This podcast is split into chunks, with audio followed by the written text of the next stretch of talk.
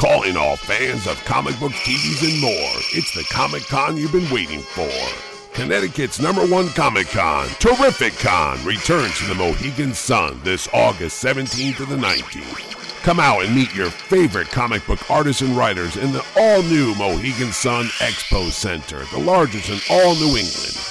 Plus, Terrificon has your favorite movie and TV stars like Lou Ferrigno, Henry Winkler, Ralph Macchio, and many more, all at Terrificon. It's more than just a Comic Con. It's a Terrific Con with cosplay, live music, panels, and more, all at Terrific Con at Mohegan Sun.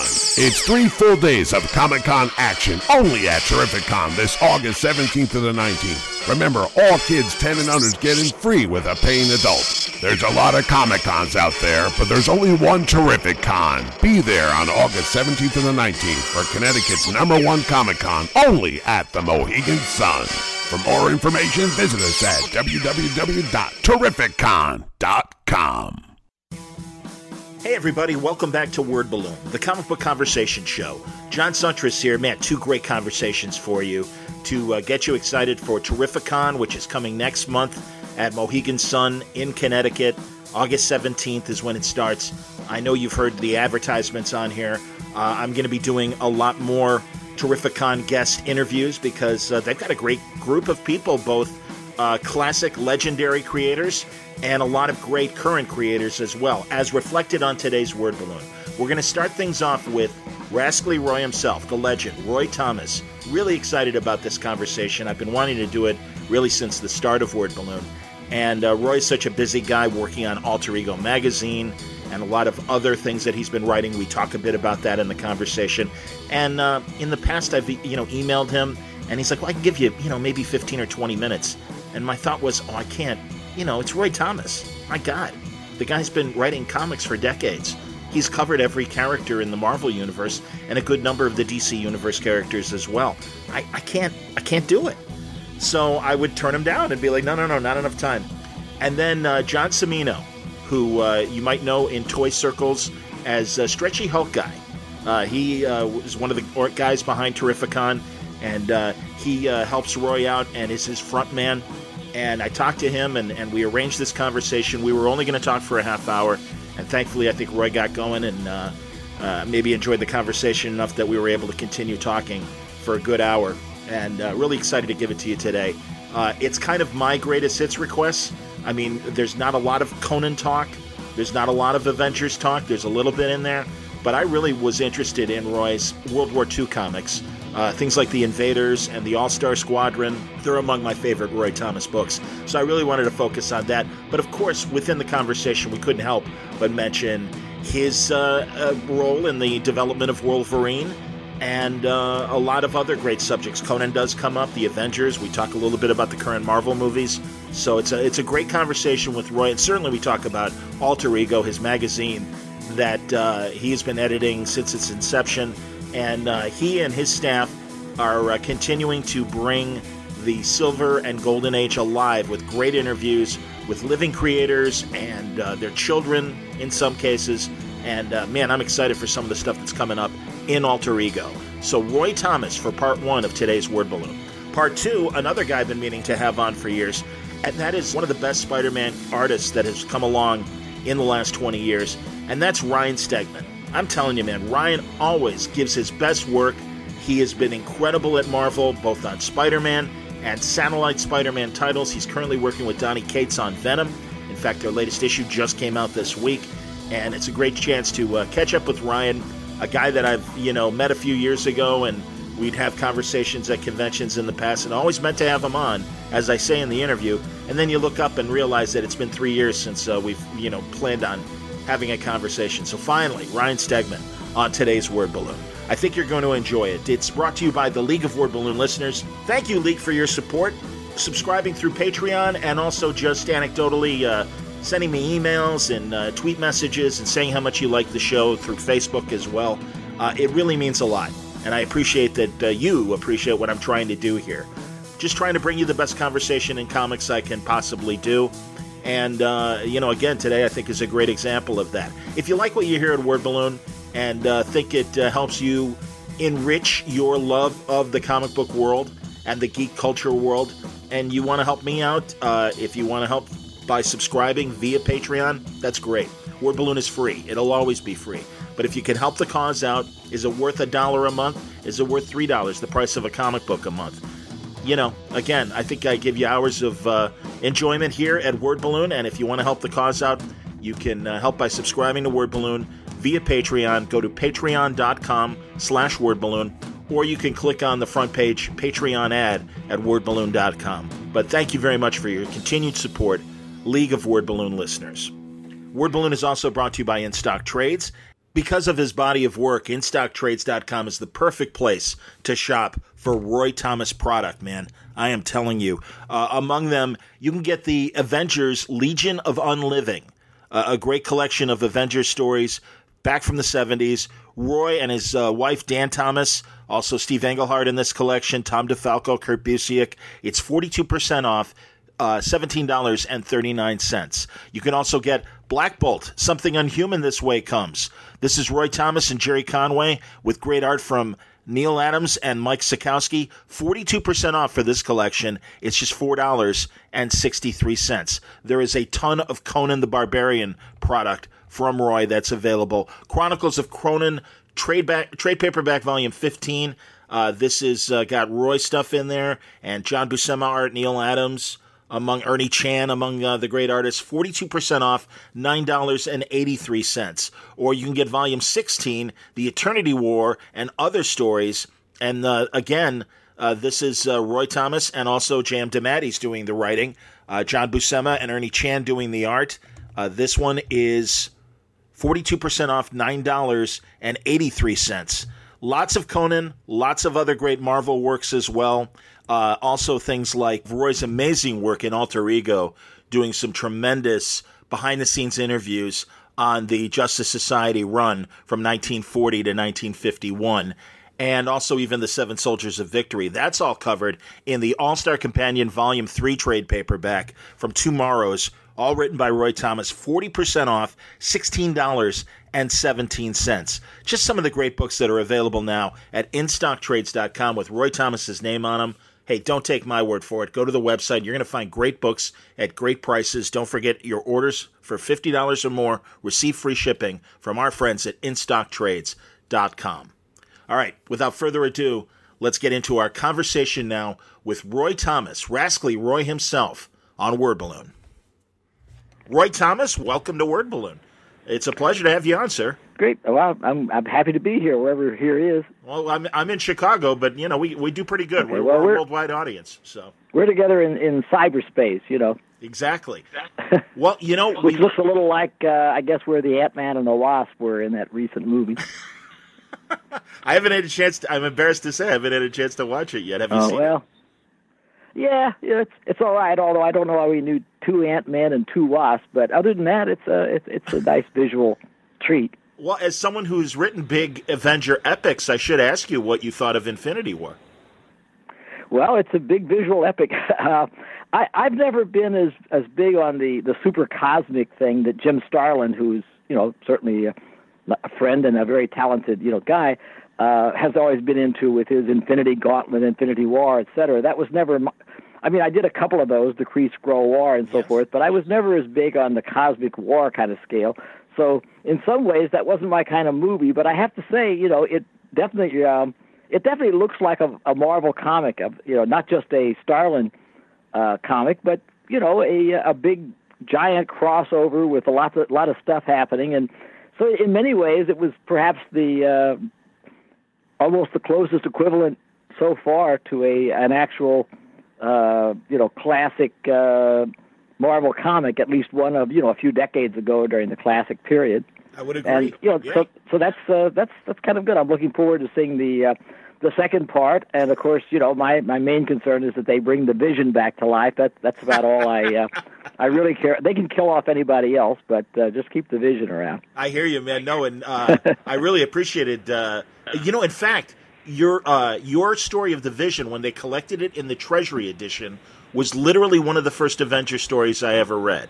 And uh, which one? You mean the very first one? Yeah, Avengers well, fifty seven. Yeah. Well, and of course, even a Vision can cry, or even an android could. cry. Yeah, that was the next issue. Yeah, it was yeah. really a sort of a two part story in a sense. Yeah. yeah, that was amazing. And yeah, I mean, again, they they put it in one of those giant size treasury treasury uh-huh. editions. That's the first time I read it. So that was my first exposure to the Vision and ah. Yellow, Yellow Jacket and Black Panther and all these characters that maybe Marvel fans take for granted. And it was it was very exciting for this nine year old when I well, they all had then. to start. You know, they all had to start somewhere. I mean, sure. there was there was a day when I first walked into a store and you know saw Superman or Batman for the first time as a kid, or you know the Flash as a teenager, or uh, you know Fantastic Four number one as a just graduated college student. I mean, you know, there's always a a first for something, whether it's a, the original comic or whether it's a reprint, you know, five years later or a half a century later. So every comic that comes out, somebody's seeing it for the first time. Well, I know uh, next month at Terrificon, you're doing a panel with Jim Starlin to talk about yes. Marvel Com- Cosmic, and you'll be talking about the Kree Skrull War, and I, and I have the pleasure of moderating that panel, so I'm excited to do that. Oh, you that. do? Well, okay. But for we'll, the we'll, we'll hopefully show up and uh, and everything. Yeah, I, I saw it uh, uh, at uh, another convention. I guess it was the New Jersey convention. I, I, as a matter of fact, Mitch Hallock and had arranged for us all to go, but I had trouble ap- appreciating it the first time I saw it because I was in, we were in this like the second row or something, and, and it was 3D, and I have a an eye that's kind of my right eye's kind of gone bad on me, so I really.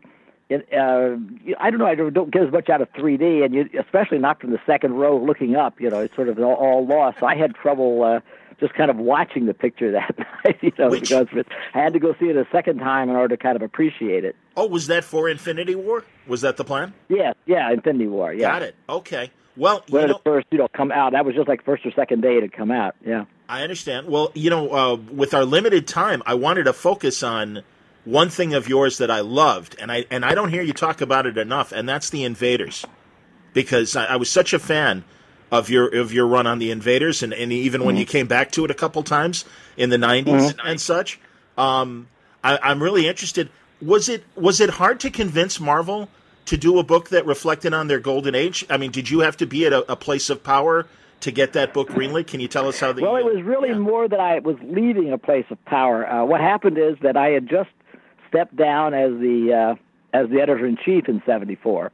I was just in the process of leaving that job. Stan and I had really more because of other people than because of ourselves had kind of come to an impasse where it just made more sense for me to to leave the job than to stay.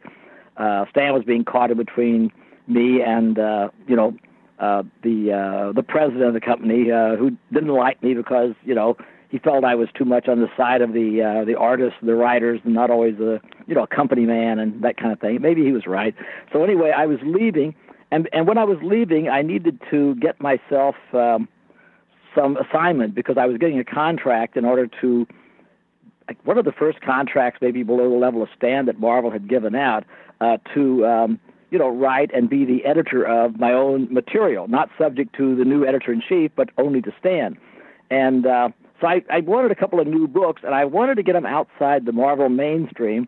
Uh, partly because I was, you know, I'd written all those characters at one time or the other, just about, Sure. and partly because I didn't want to have to coordinate a lot of stuff with other writers and artists. You know, uh, I just felt like I just wanted my own little corner. I already had that to some extent with the very popular Conan books. You bet. You know, there were two of those, and they were some of the big money makers in the uh, in the uh, at Marvel at the time. But I wanted to get one or two more titles that would be, you know, outside that mainstream. No coordination. No no reason to ask another writer or another editor, you know, what I could do with the characters. So I figured if I did a story, if I did stories set in World War II, uh, with you know Captain America, Human Torch, and Submariner, I wouldn't have to coordinate with anybody because you know nobody could say, well, I'm using Captain America that month, so you can't use him, you know, or I'm using this or that guy because they weren't using him in 1941, 42, which is when the book was set.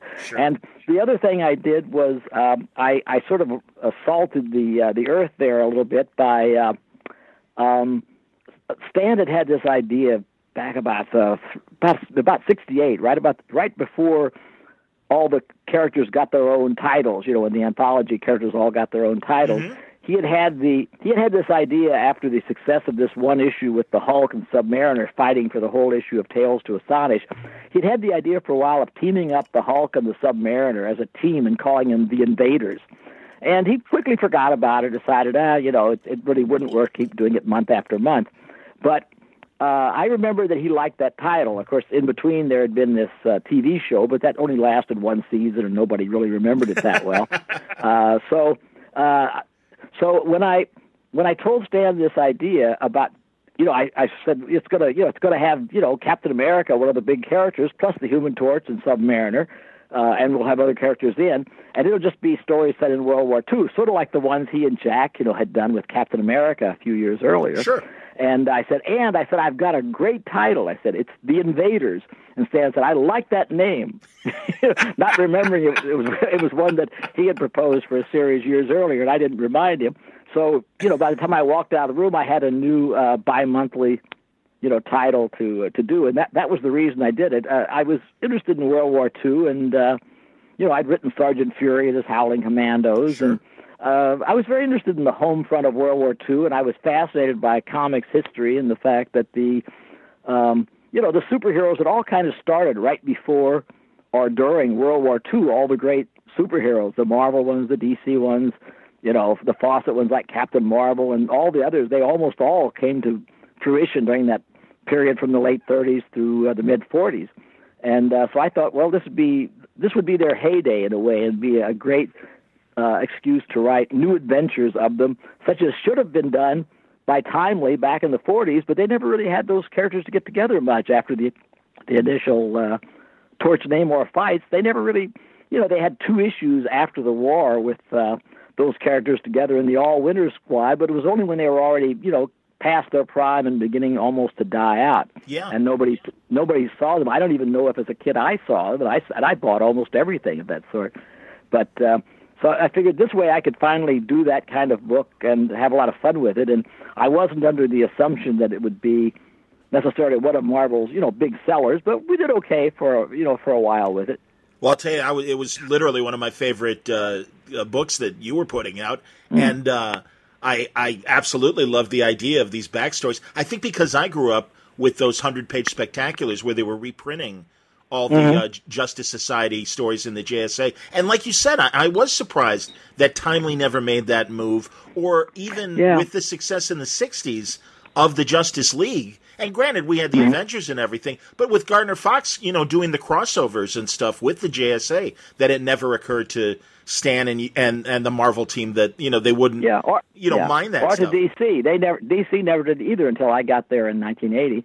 That's right with All Star Squadron. Yes, I was I was a one man, uh, you know, cheerleader for World War II stories. I guess so you picked. I can understand why. I mean, it was already several decades in the past, and uh, you know, American uh, readers don't have a real great interest in history. But I figured, well, you know, this was still the era where the great heroes, the Red Skull, and you know, Yeah. Adolf Hitler. I mean, you know, uh, what's not to like about that? and also the great costume designs, both the timely heroes and um, the DC heroes as well, the Mm-hmm. national heroes. Because yeah, I mean, even even you know Captain America knockoffs like the Patriot. When I saw him in your in your Liberty Legion stories, I'm like, Mm-hmm. Yeah. oh, that's an interesting character. And and Yeah. uh, well, first of all, I wanted to ask regarding the Invaders, working with Frank Robbins, and I was one of those kids that.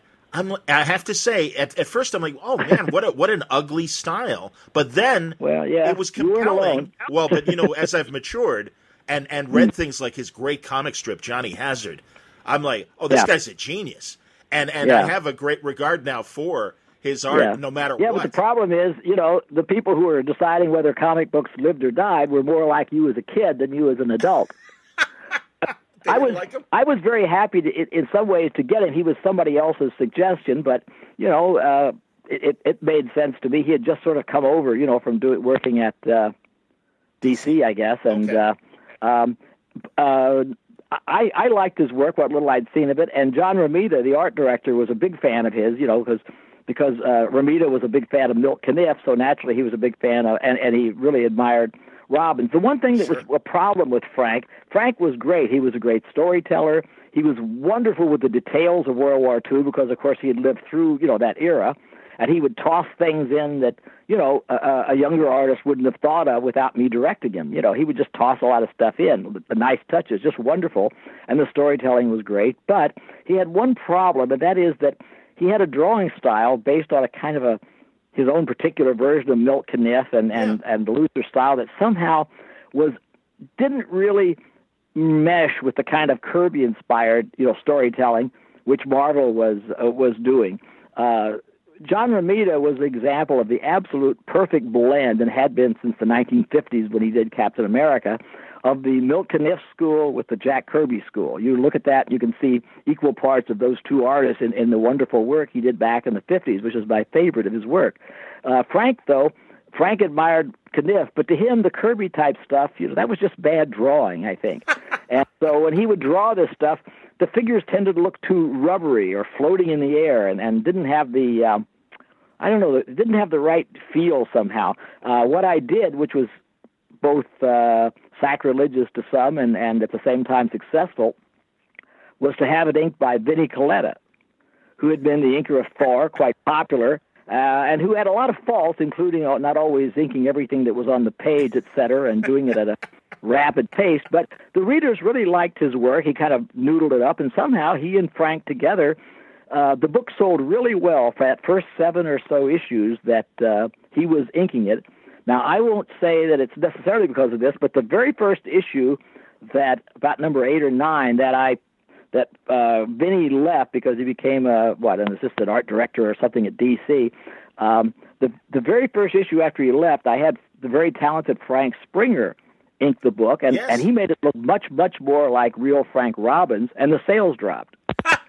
Never really recovered from that. Wow. you know, we, we went along for a while, and, and you know, we got to 40, 40 or 50 issues and could have gone on. I, I think if it hadn't been for Jim Shooter kind of, you know, just being as happy to see books I had fail, uh, I think that the book could have easily gone on. I think there were other things in play besides just sales figure, though it certainly wasn't a big seller. But uh, in you know in its later years when it was finally dropped, uh, and I screwed up a little bit by not writing all the stuff myself. My friend Don Glut did a good job and some yes. things, but I should have watched over it myself and not uh, given out the writing to uh, anybody else. Except that I had just moved about that time to Los Angeles, and you know it was a different life. I was doing a little bit of work in other fields and you know, dating again after uh, my, you know, divorce and everything. So, you know, somehow comic books weren't really quite center front and foremost in my mind as they'd once been did. So I was very happy to uh, have somebody else write some stories, you know, that I could just edit, and uh, that, you know, probably wasn't the best for uh, the Invaders, despite the good work that Don did. So there were just a lot of a lot of different things. But it is funny that book sold as long as I don't know if it's magic or what, but uh, as long as Vinny inked it, it sold, and as soon as Vinny left it, it stopped selling. That's pretty cool, and and I'm glad to hear because I, have certainly heard both sides of the argument about Vinny Colletta, and uh, it's part of well, that's what makes comics fascinating, and he's certainly a character, and I uh, have appreciated uh, the anecdotes and and hearing a uh, an advocate in terms of Vinny style because yeah, he is kind of notorious for. Yeah, uh, I like the erasing. style. I, he's the kind of guy who could have been a really good anchor if he took a little more time, but that wasn't his. You know, his style. His idea was. You know, he, he was fairly good. I mean, Stan liked his style and, and had a personal relationship with Vinny to some extent. Um, the readers liked his style. His Thor inking was quite popular. Uh, there wasn't any you know, rank and hue and hue and cry uh, from the readers against Vinnie Colletta. That was all either in the professionals themselves or maybe a few of the a few older readers who uh, you know noticed that you know the Kirby stuff maybe looked like it had been simplified a little bit. But the fact remains, from the point of view of just seeing what came out on the page, his Thor stuff uh, holds up very well. No, it's not Fantastic Four inked by Joe Sinnott, Sure. but it beats the hell to me out of Fantastic Four inked by two or three other people that had inked the book in the past.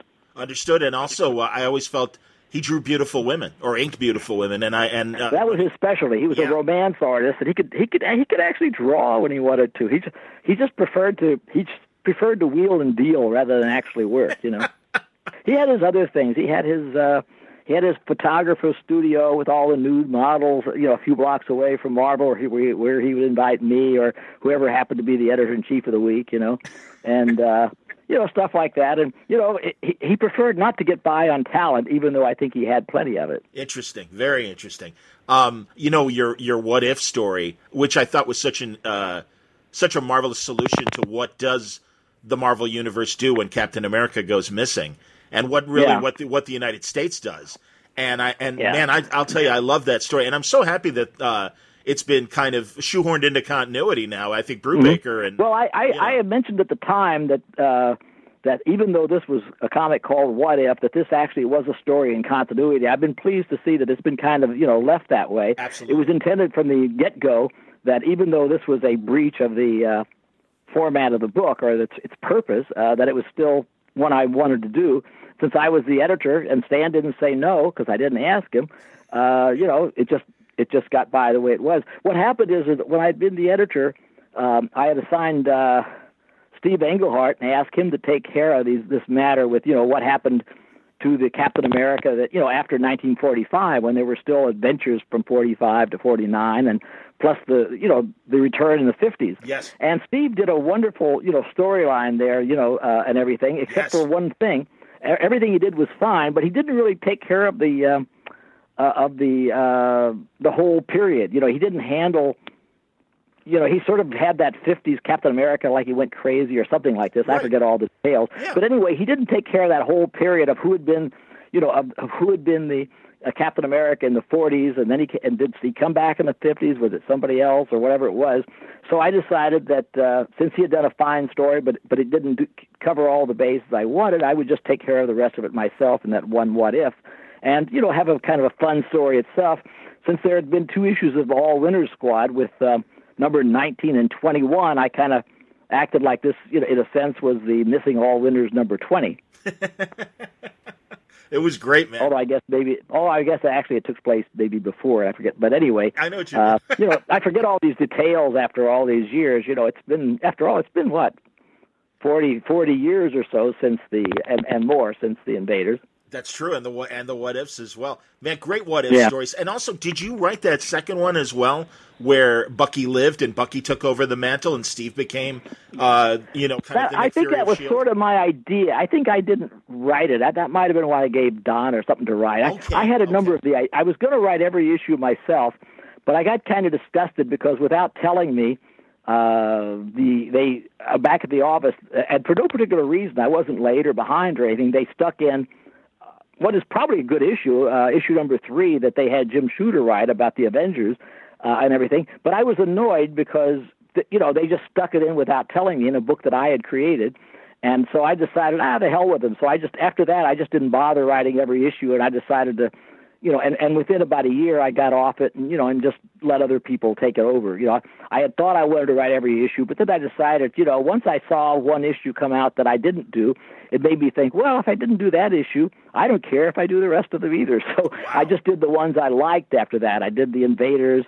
Uh, I did the Conan one. Yes, which Um, was fantastic. Conan in the modern I, I world. really, I kind of Yes. wish I had done myself. Again, Don Glut did a fine job. I wish I had done that one about the 1950s Avengers myself. That was an idea of mine, and I would have done it just a little differently. But uh, Don did a good job with it.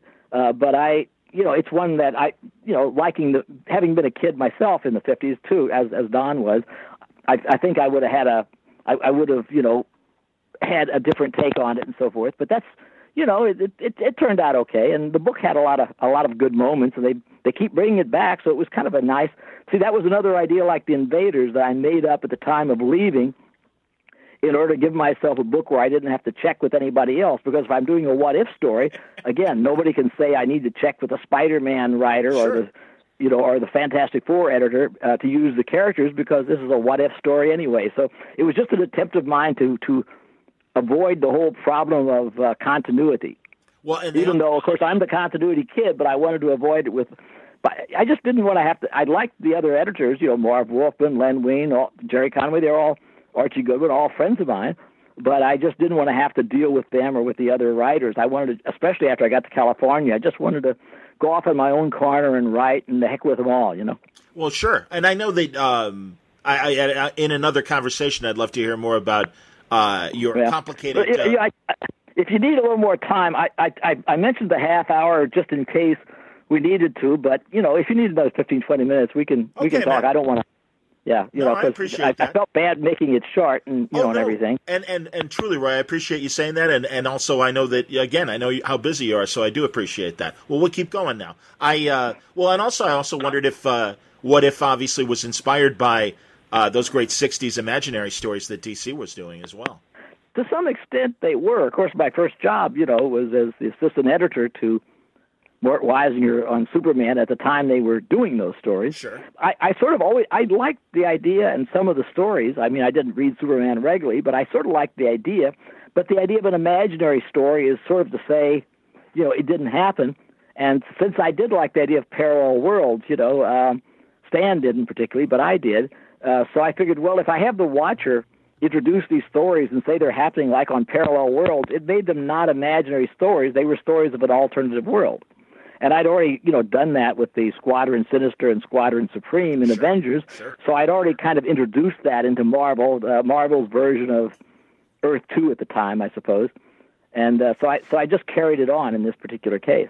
And I loved in that first issue of What If, when Spider Man joins the Fantastic Four, uh, when the Watcher, and you just have glimpses of on this world, you know, Killraven, this is happening, and on uh, Mm-hmm. various other worlds, and and certainly the Squadron Supreme was uh, uh, There was even worlds. a hint of the Superman Spider Man story, even though you couldn't show Spider Man, a Superman, just his fist.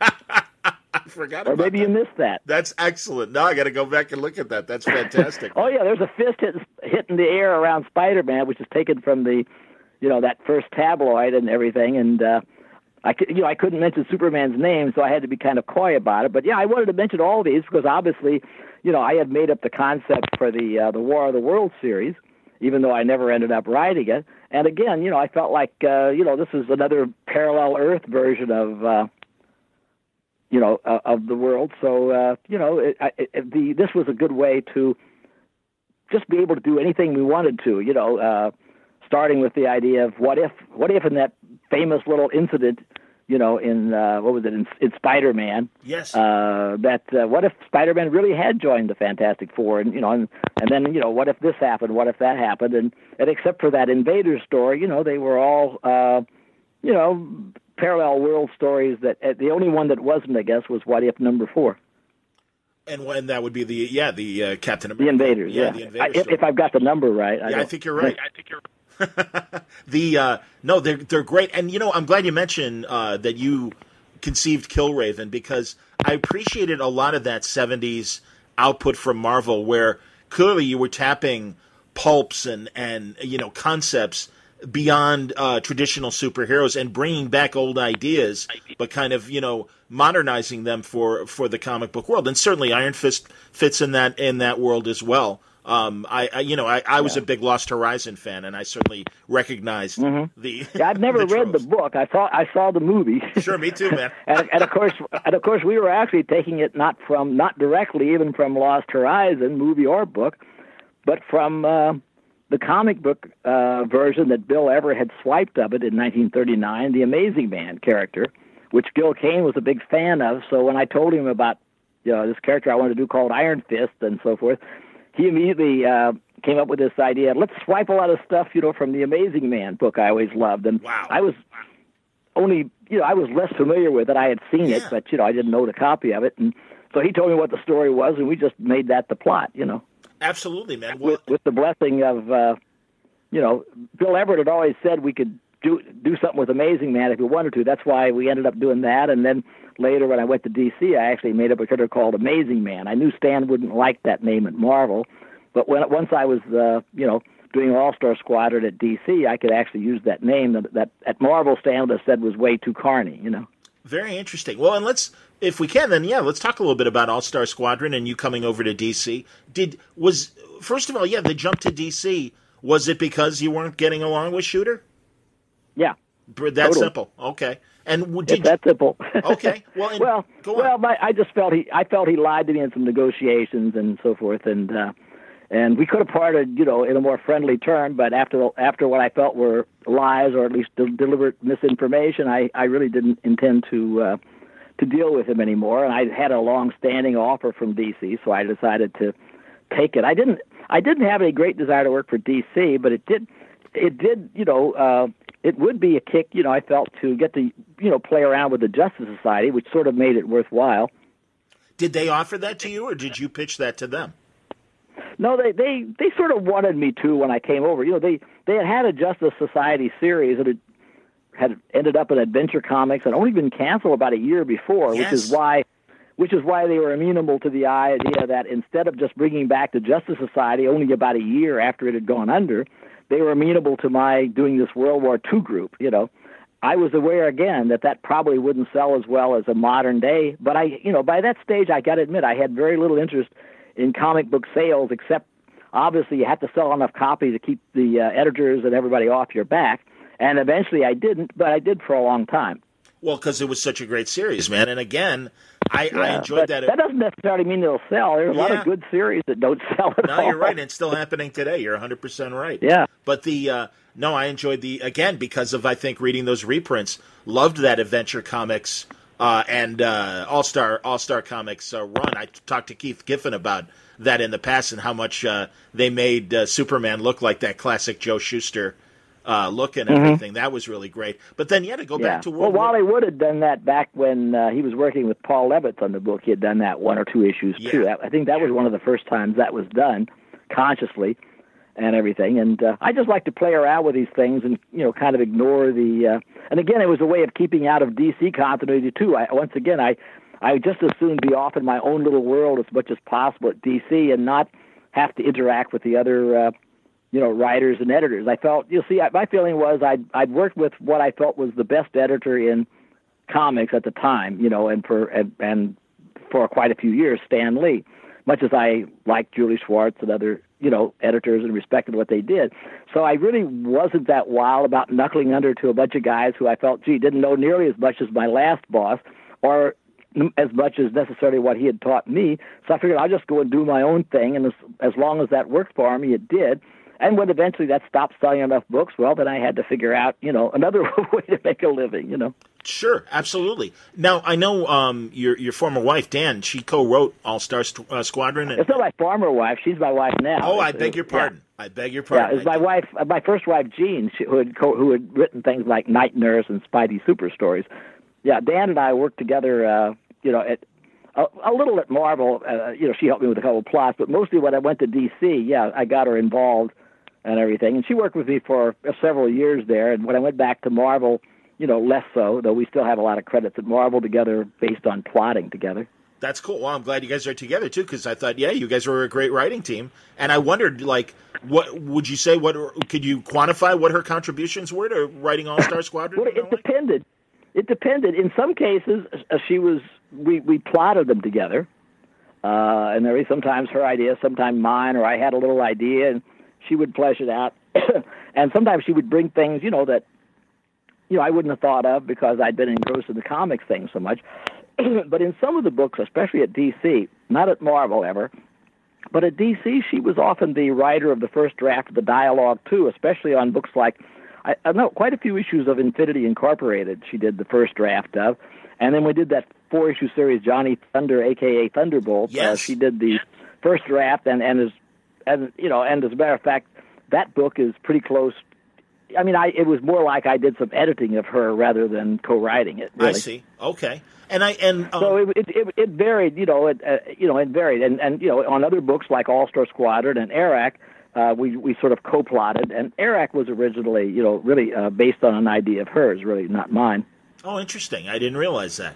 Well, the well, we were ta- we were talking about doing something. They wanted some kind of Conan type character from DC, and I had thought about getting another Howard character, and you know, and you know, or making up a character like that. And Dann came up with this kind of weird idea about what if a, what if an American Indian discovered Europe, you know, and from that uh, came eventually Arak, Son of Thunder.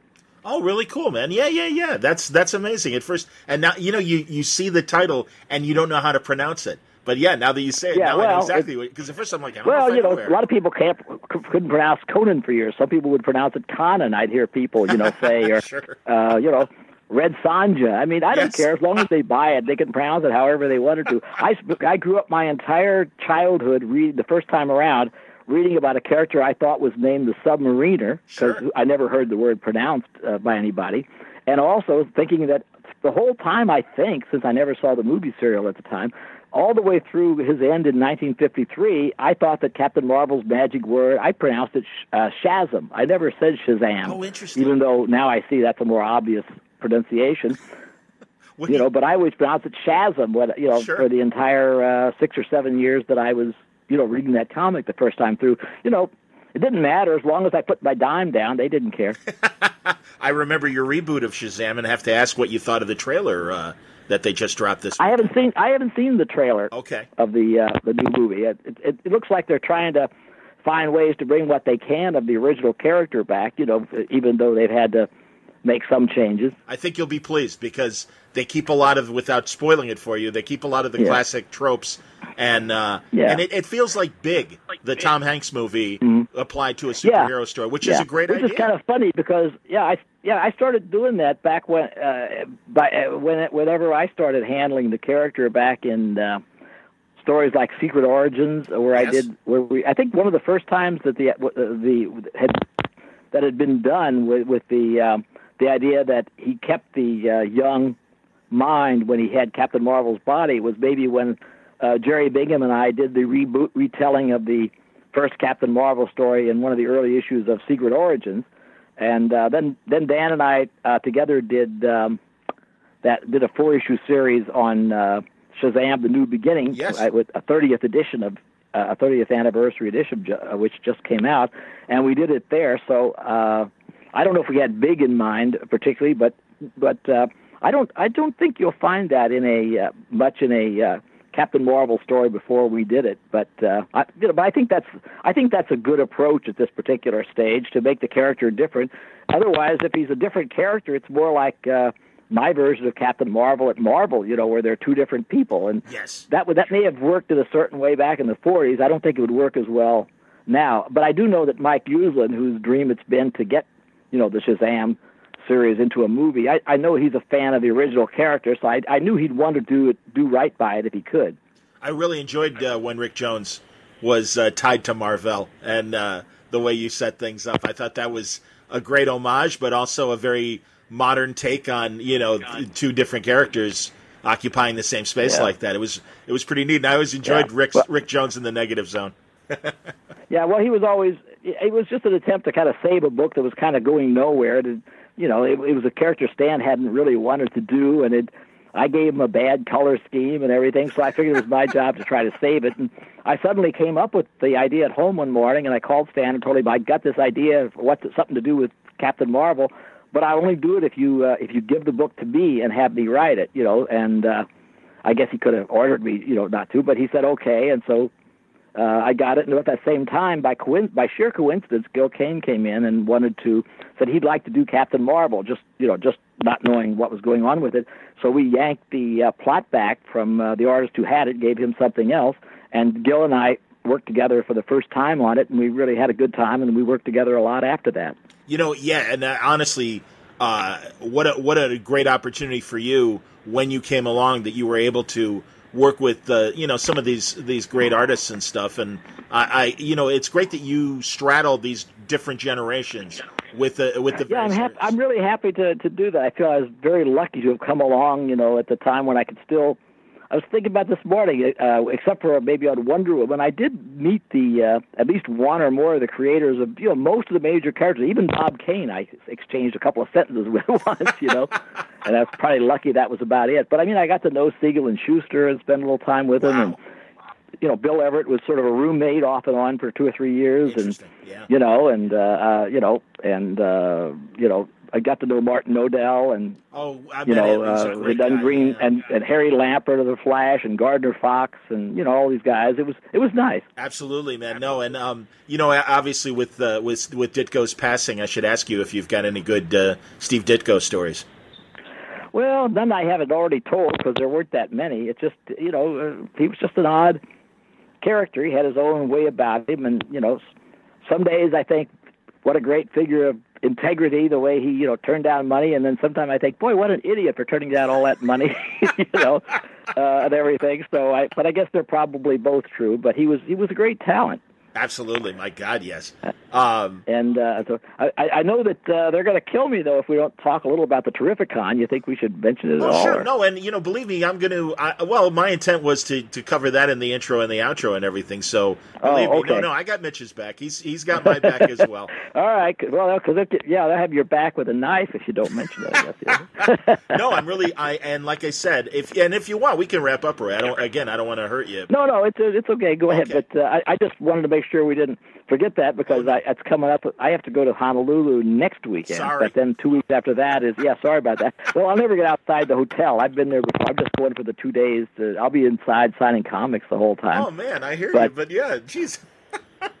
I'm just going for the money, you know. But uh, no, I like Hawaii. I was there, you know, years ago for about a, for a couple of weeks with Dann and my mother.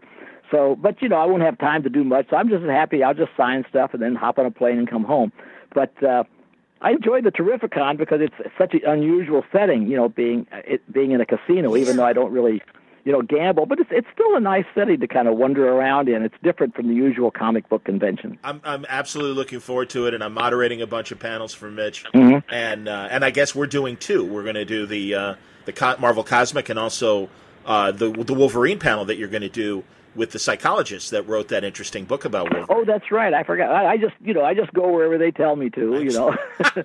yeah, it's, it's yeah, it's Wolverine. I, you know, it's kind of funny after after having the idea for Wolverine, I never really thought about it much, and then it occurred to me, well, you know, I ought to, I ought to occasionally mention to people that I that I co-created the character. I mean, I got nothing but respect for what Len Wein and others, you know, did with it, but the fact remains it was, you know, my idea, so I, I thought, yeah, I may as well mention it occasionally. you know, it is, after all, the most famous character that I ever came up with the idea for. Yeah, please tell us your con- about your contribution to creating Wolverine. Yeah, well, it, it was it was really because of Canada. Um, I felt like, uh, you know, it just occurred to me this was near the end of my time as being editor in chief, but you know, I knew we had. Um, a lot of Canadian readers. You know, I don't know, five or ten percent maybe, or several percent at least of our readers were Canadian. Not even counting the Canadians living, in, you know, in the United States or somewhere that might buy one. And we didn't have a single Canadian, you know, character. And I thought I, I didn't even know if there were any anywhere in comics. And I thought, yeah, we ought to have one. So I started thinking, you know, I, I thought, well, an animal title. I didn't want a Captain Canuck, you know, kind of title. Sure. Uh, I so I that, decided yeah. that an animal would be good. You know, we always had animals and things like this, and I thought you can't have a moose. You know, there's already one in Archie, and that's too dramatic. And I came up with, um, uh, as it turned out, Dave Cockrum had showed me a character he'd made up called Wolverine later, and I think he brought some elements into it later when he was drawing it. But they didn't have anything to do with the character. I, what it is is I started thinking of animals, and I came up with two. Uh, and if, obviously, if David been the influence, uh, I wouldn't have had two. Uh, one was Wolverine and the other was a badger, and because both are very fierce creatures. Sure. And the Wolverine, in particular, of course, is, is a small creature noted for taking on animals, you know, much bigger than itself. Sort of the equivalent of the Tasmanian devil. You know, if I'd been doing a character foreign, I might have made up a Tasmanian devil. Sure. But um, so I came up with the the, uh, the name. Uh, once I decided, I called in Len, who was writing the Hulk. It seemed like a good place to introduce it, and I you know, uh, well, I, I asked him, but of course he didn't, you know, have a lot of choice in the matter, nor, nor did he have any objections. That I would like him right away to introduce in, in some in some story, uh, you know, and I think he had he, he was just about to take the character up north, or maybe he did it for that reason. I'm not sure exactly, but anyway, I said I wanted this Canadian character. Uh, he's called Wolverine, and and one of the main things is besides being fierce, you know, uh, bad tempered like a Wolverine. I said I wanted him to be short because all these heroes are always, you know, they're always six foot something, something, sure, you know. Sure. And I felt Wolverine. You know, I got no objection to Hugh Jackman playing him and everything like this, but in the comic book, I said I wanted to be short. You know, now Len went off and kind of rediscovered the wheel, I guess, by and and forgot that I had told him this, but I told him. I said he if he brought if he or artist Herb Trimpe or somebody had brought in a tall Wolverine, they'd have been back to the drawing board. I said I, he's short and he's mean. And after that point, uh, you know, except for maybe looking over John Romita's shoulder uh, a, a tiny bit, more, did more of that while I was, uh, you know, you know, uh, while the character was being developed. I, you know, th- after that point, I sort of left it all to, you know, to Len and John Romita and Herb. You know, I, I had done my part. It was, it was sort of the, uh, you know, equivalent of a one night stand, I guess. you know, I go in, I go in, have my fun, and then I get out and leave somebody else do all the work. And of course, so all the the development work that was all done by Romita designing the costume, and then Herb is the artist, and then Dave Cockrum came in and did other things with it, maybe making it look more like his character, especially when he took the mask off, you know, and uh, things of this sort. But I thought, well, I'd done the job that I was hired for, which was to make up the idea for a good character, turn it over to a talented writer and a talented artist, and uh, you know, then stand aside and watch them do their stuff. They came up either you know Len or Claremont with with all the other stuff like the adamantium claws. That was all them. Of course, I'd made up adamantium, but they were the one that ones that gave Wolverine adamantium claws. Sure. And uh, you know, then of course, uh, you know, when I when we decided to do the X Men as an international group, of course, the Wolverine was a logical, you know, member, you know, for you know for that as well. Understood. No, and it it reminds me of uh, the creation of Barry Allen and that he has many fathers as well, you know. Mm-hmm. Right, right. So no. Yeah, I was always wondering when they were going to do a flat, a Green Lantern movie. I said, well, who are they going to credit on the Green Lantern movie? Are they going to credit Martin Nodell and Bill Finger, who created the original, or are they just going to credit, say, you know, well, Julie Schwartz should be in there too, uh, John Broome and Gil Kane, who did the 60s. They they solved that problem by not crediting anybody. Yeah, I know. I was going to ask. I guess not. You're right about that. Yeah, that they didn't. I was. Yeah, they left the credits out entirely. That and, and which was unfair to all concerned. You know. Agreed. And you know, one of my one of the my only thing worse is the only thing worse is Wonder Woman, a really good movie. But you know, the co-creator, as far as I'm concerned, an original artist of Wonder Woman, is not even mentioned in that movie. They've got credits at the end for. Uh, what Ross Andru, Bob Kanigher, George Perez, ten other people who have uh, done Wonder Woman over the years, and of course Marston at the beginning. But there's no mention of in the entire movie of H.G. Peter, who uh, at least designed or co-designed the costume and drew the character from 1941 to 1958, almost every single story, wow, except yeah. for three or four. Yeah, and they to- and they totally screwed his memory because he doesn't have a uh, legal representing force, I guess. Yeah, you know, isn't that the way? And that's a shame. And that's funny. I was just talking to Denny O'Neil the other day, and, and he was pointing out the benefits of having, and I forget the guy's name, uh, Howard Chaykin's lawyer. And every, every, everyone luckily is you know getting a check because they've all kind of allied themselves with Howard Chaykin's lawyer and are getting what they yeah, deserve in terms I, of their contributions. Yeah, I don't, I don't, I don't get involved with lawyers. Whenever Marvel came to me about the uh, the deal, I had a couple of offers from not from Chaykin himself because you know we weren't in close contact, but somebody else offered to uh, have a lawyer, might be the same guy, and so forth. Maybe I should have done it. Maybe I'd get a better deal, but I just didn't want to get involved with you know with lawyers. So so I accepted the deal they uh, they gave me. Maybe I won't get rich from it, but uh, you know I'm happy with it. Okay, you're content with it. That's the important thing. Yeah, yeah. yeah. You know. Well, you know, if, if I'd like them to even give me more money. Well, sure. But I'm but I'm doing all right. I'm doing. Well, that's cool. Uh, you know, I should mention Alter Ego because God, thank you for doing that book because um, I think pre nineteen eighties, as much as the twentieth century has been documented, that's where the whole start is really when you you know start in the even the seventies. They didn't film everything, they didn't videotape everything certainly, and uh, I'm really glad that you had uh, have been doing these great uh, interviews with you know golden age creators that have kind of slipped through the cracks and. Uh, I love Yeah. it. And do you record those? Do you do you tape record those as well? Well, I don't do many interviews myself. At the beginning of the thing, I did a handful of them, but I didn't. I felt like a it's it's not my thing exactly, although I could do it, and um, b I was lucky to run into other people that could do it better. Particularly in the early days, Jim Amash did all these this wonderful series of interviews for about a hundred issues, Yes. and now Richard Arndt has taken over, and he's done some really fine ones. And there's other people in between that do individual things. So they do the recording. Of course, there are almost no golden age people around to be interviewed now This is anymore. true. Yeah. But at least we got a, a lot of them down on tape, uh, you know, while we could. And uh, now, at least now, I find I'm, you know, I'm interviewing widows or, or children, but you know, of, of those some of those people, or having articles that uh, you know that study those people and do research on them. But you know, it's it's you, you know you get the first person accounts while you can, and then after that you do uh, you get the other people that remember the person, or you go by records or whatever, and at least that first hundred issues or so, I was able to get a lot of the golden age people, and and of course a lot of silver age people are gone too. Yeah. Would you consider ever releasing uh, the the tapes because that's one of my favorite things on Jon Cooke's Will Eisner documentary that he put together.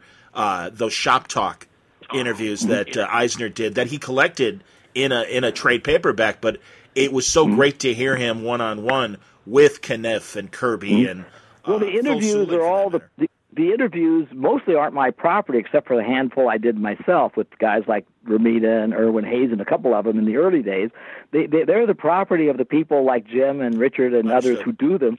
So anybody who wanted to approach them for the uh, the tapes, they would have them.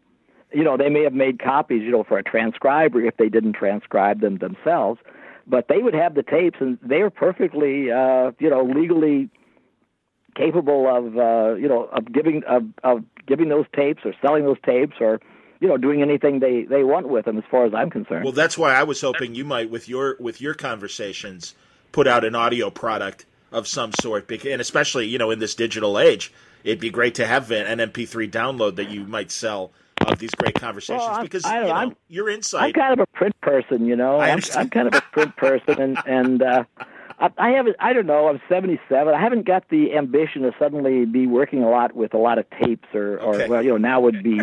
I mean, listen, you know, I'm just now getting into, you know, DVDs and CDs, and, and I'll be lucky to be able to buy a, the next PC and have a CD player in it. you know, I mean, it's, I, I just wish they wouldn't invent anything for a couple of years. Give us a chance to catch up. You know, I do understand. You just get used to something, and it's. uh and suddenly it's it's obsolete. I mean, you know, it goes the way.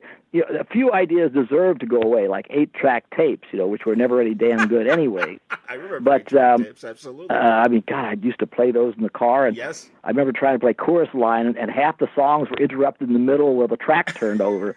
But you know, but the other things, CDs and DVDs, those are wonderful things, and now everybody wants this stupid uh, streaming, and yes, that's fine. But uh, you know, but why not be able to have an actual you know copy of something yourself uh, and everything. I I prefer that, and uh, you know I'd be I'll be lucky to be able to keep getting them. Uh, so I don't really want to get involved with making a lot of you know I, I think it's great that Jon Cooke and these other people do that, but I'm not that interested in doing that myself. If if Jim Amash and these other people wanted to make something out of their tapes or whatever, that would be just wonderful. Or somebody else put them together. Well, you know, they could do it. They don't need alter ego for that. The only thing we retain is the right to reprint the article or interview one time and that's it. You okay. know, other than that, it belongs totally to the interviewer. That's cool, and and that's that's great. And obviously, as a creator, that's great that you're thinking along those lines. So, do you do you shape the editorial? Like, you know, okay, this is going to be the subject this month. What is your beyond the the articles that you write and the editorial at the front and stuff? What what do you do for Alter Ego? Well, I I totally decide what's going to be in it, but of course, I'm at the mercy of you know of what somebody else uh, does. Sure, what's uh, coming in? Either yeah. some sometimes the idea is, is mine to do, you know, and, and I suggest to an interviewer that he interview this person or that person, or I or I solicit. Uh, how about you writing this article, or you know, talk somebody into writing an article or whatever. And but a lot of times the uh, interviewer, uh, Jim Amash before, and and Richard Arndt and others now, uh, they they bring me the idea and say, you know, how about I interview this person or that person? Like one issue, it'll be a, a, something that was, you know, my idea uh, and sometimes another. For example, the, the issue that will be coming out in a few months that I just put to bed uh, has a long interview with the widow of um, Norman Maurer, if you know who that is. I do know Norman Maurer. Explain. Yes, please. Yeah, Mar- Norman Maurer was the uh, what he's known in part for being the partner at St. John in the, in the era of the 3D comics yes. of Joe Kubert. Um, he was the he did all these wonderful Three Stooges comics, uh, partly because he was the son-in-law of uh, Moe Howard, uh, the, the leader of the Three Stooges. And so we're interviewing Moe's daughter, Joan, who was Norman's wife, uh, and we got an interview that deals with the Stooges and their comics and Norman and and all that kind of stuff. And you know that's really good. In this case, I knew Joan slightly. I, I got to meet Norman uh, a couple of years before he passed away. He came to party at my place even, and, and I was just really pleased I got to know him. A, a great talent uh, and I'd always wanted to do an interview, you know, with uh, Joe, so we, so we got that together. But I had, you know, Richard, you know, do it, and he did a wonderful job. And uh, another time, Richard will have an he'll he'll have an idea of somebody he wants to interview, and that's what uh, Jim Amash when he was doing all these, he would every month he would come like, oh, you know, how about I interview this guy and that guy? And I'd say, okay, go do it and send it in when it's done. you know, that I'd make an issue out of it. You know, uh, I just put it put together the issues from whatever is available. But of course, now I have to sort of figure it out a year or two ahead of time, so I always know what's coming up. That's excellent. And I've got way more stuff on the shelf that I'd be able to use in several years, and it makes me feel guilty because there's some stuff I've had and I can't seem to find the right place, you know, to put it in. You know, I understand because yeah. if something isn't quite a cover feature, you know, then I have to figure out well where can I, you know, what issue can I fit it in where it'll have enough space, but it won't have to be the cover. You know, I understand, and they're they're amazing surprises every time Alter Ego comes out. I love comic book history, and mentioning Norman Maurer, I have to I have to let you know when I was in high school, I interviewed Norman Maurer uh, because I had read uh, Moe's book. And uh, and also, uh, I think uh, oh, Three Stooges scrapbook might have come out then as well that Joan had mm-hmm. a part in and um, I had no idea while I was interviewing Norman. I spoke. I mostly focused on the Stooges, and and Norman also was the producer of a lot of their right. '60s films as well. And right, and, all yeah, all of them. I think. Yeah, yeah. I think you're right, actually. And and uh, there's about what three or four, or five of them. Yeah. Yeah, and that's really where they made, thankfully, a lot the bulk of their money because I know Columbia... right. The best stuff was the shorts, but the fact remains, you know, at least the ones who survived, the two brothers uh, or one of the brothers, and uh, you know, and then and Larry Fine were able to make a little more money maybe in their later years because I think they got kind of screwed on those short Absolutely. Oh yeah, and I, you know, I, I uh, before he passed away, had a conversation with Joe Kubert about Norman, and I'm kicking myself that I didn't get the chance to interview Joe about Norman because.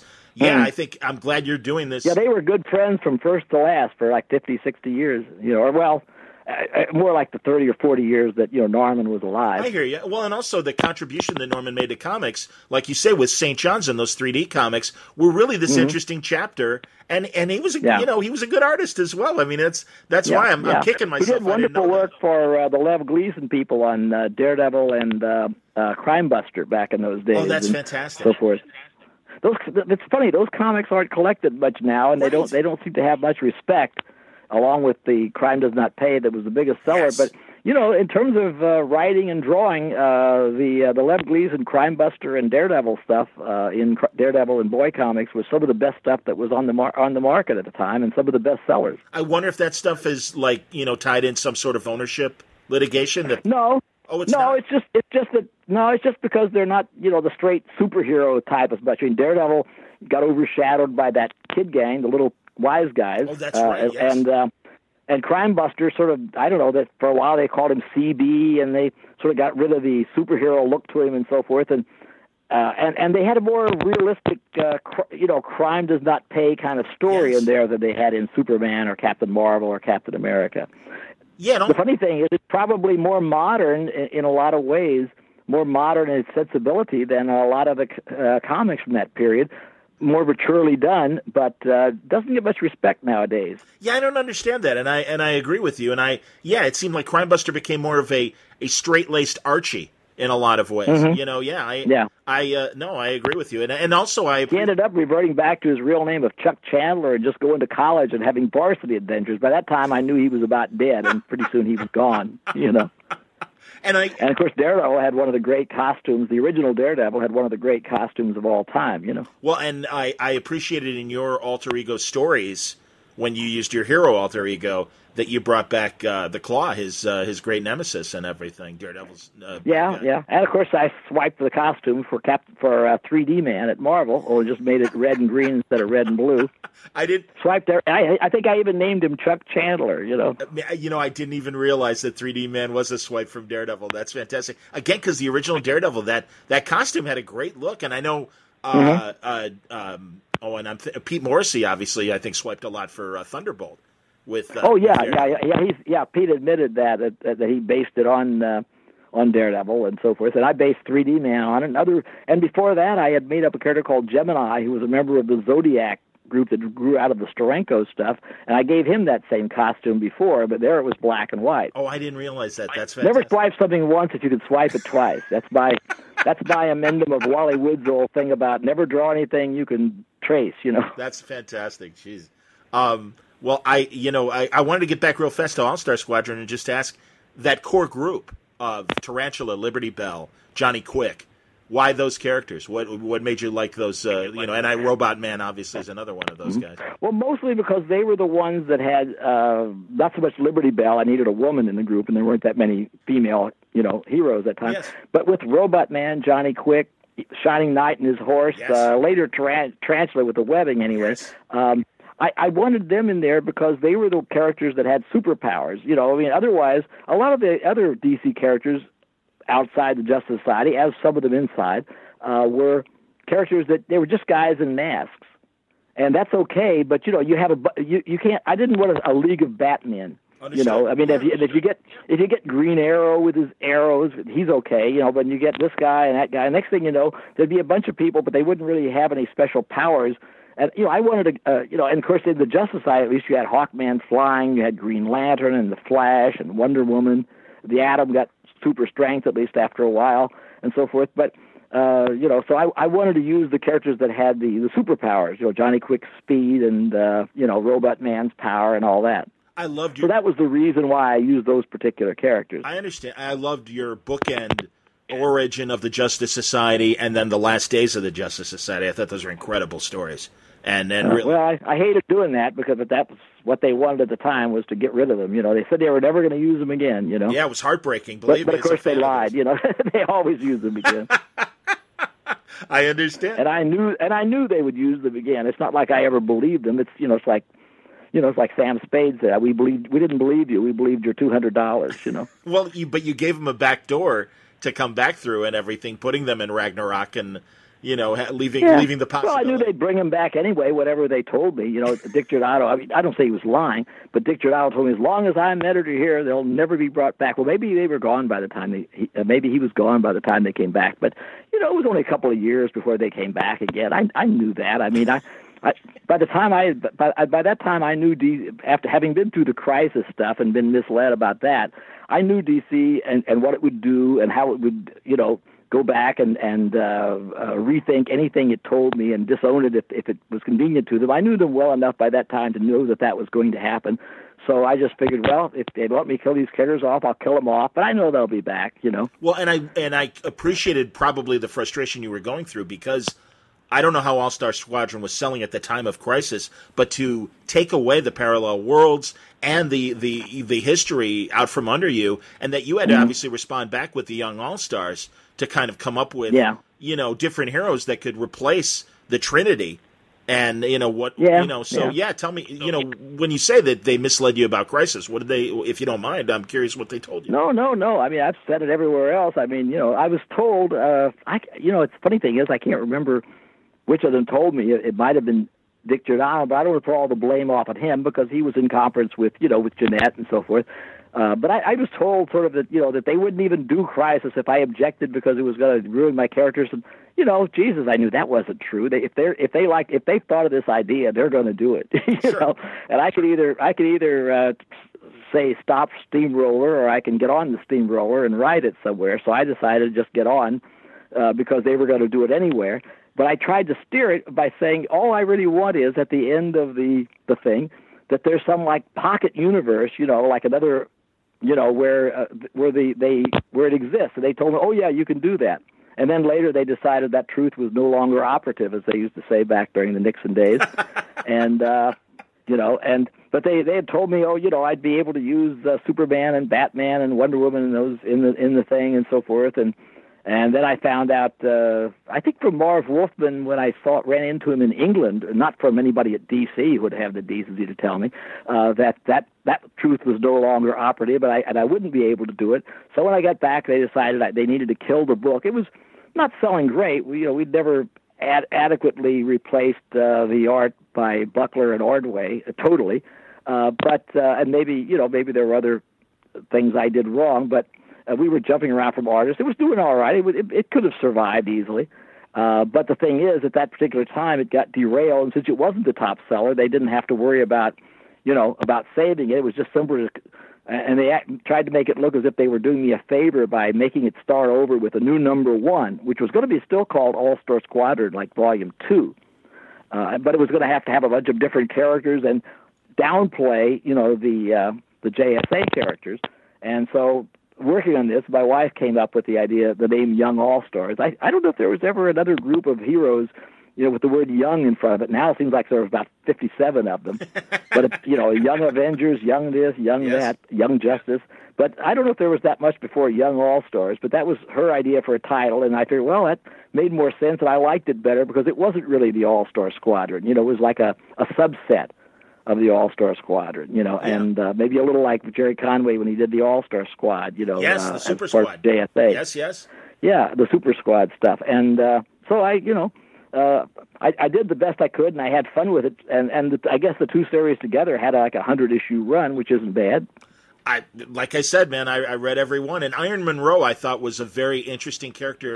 That I don't know if you was it the intent to have him kind of be a mystery sort of Superman character. I know about his origins in I want to say the Gladiator uh, a short story, correct, or a novel. Yes, yeah.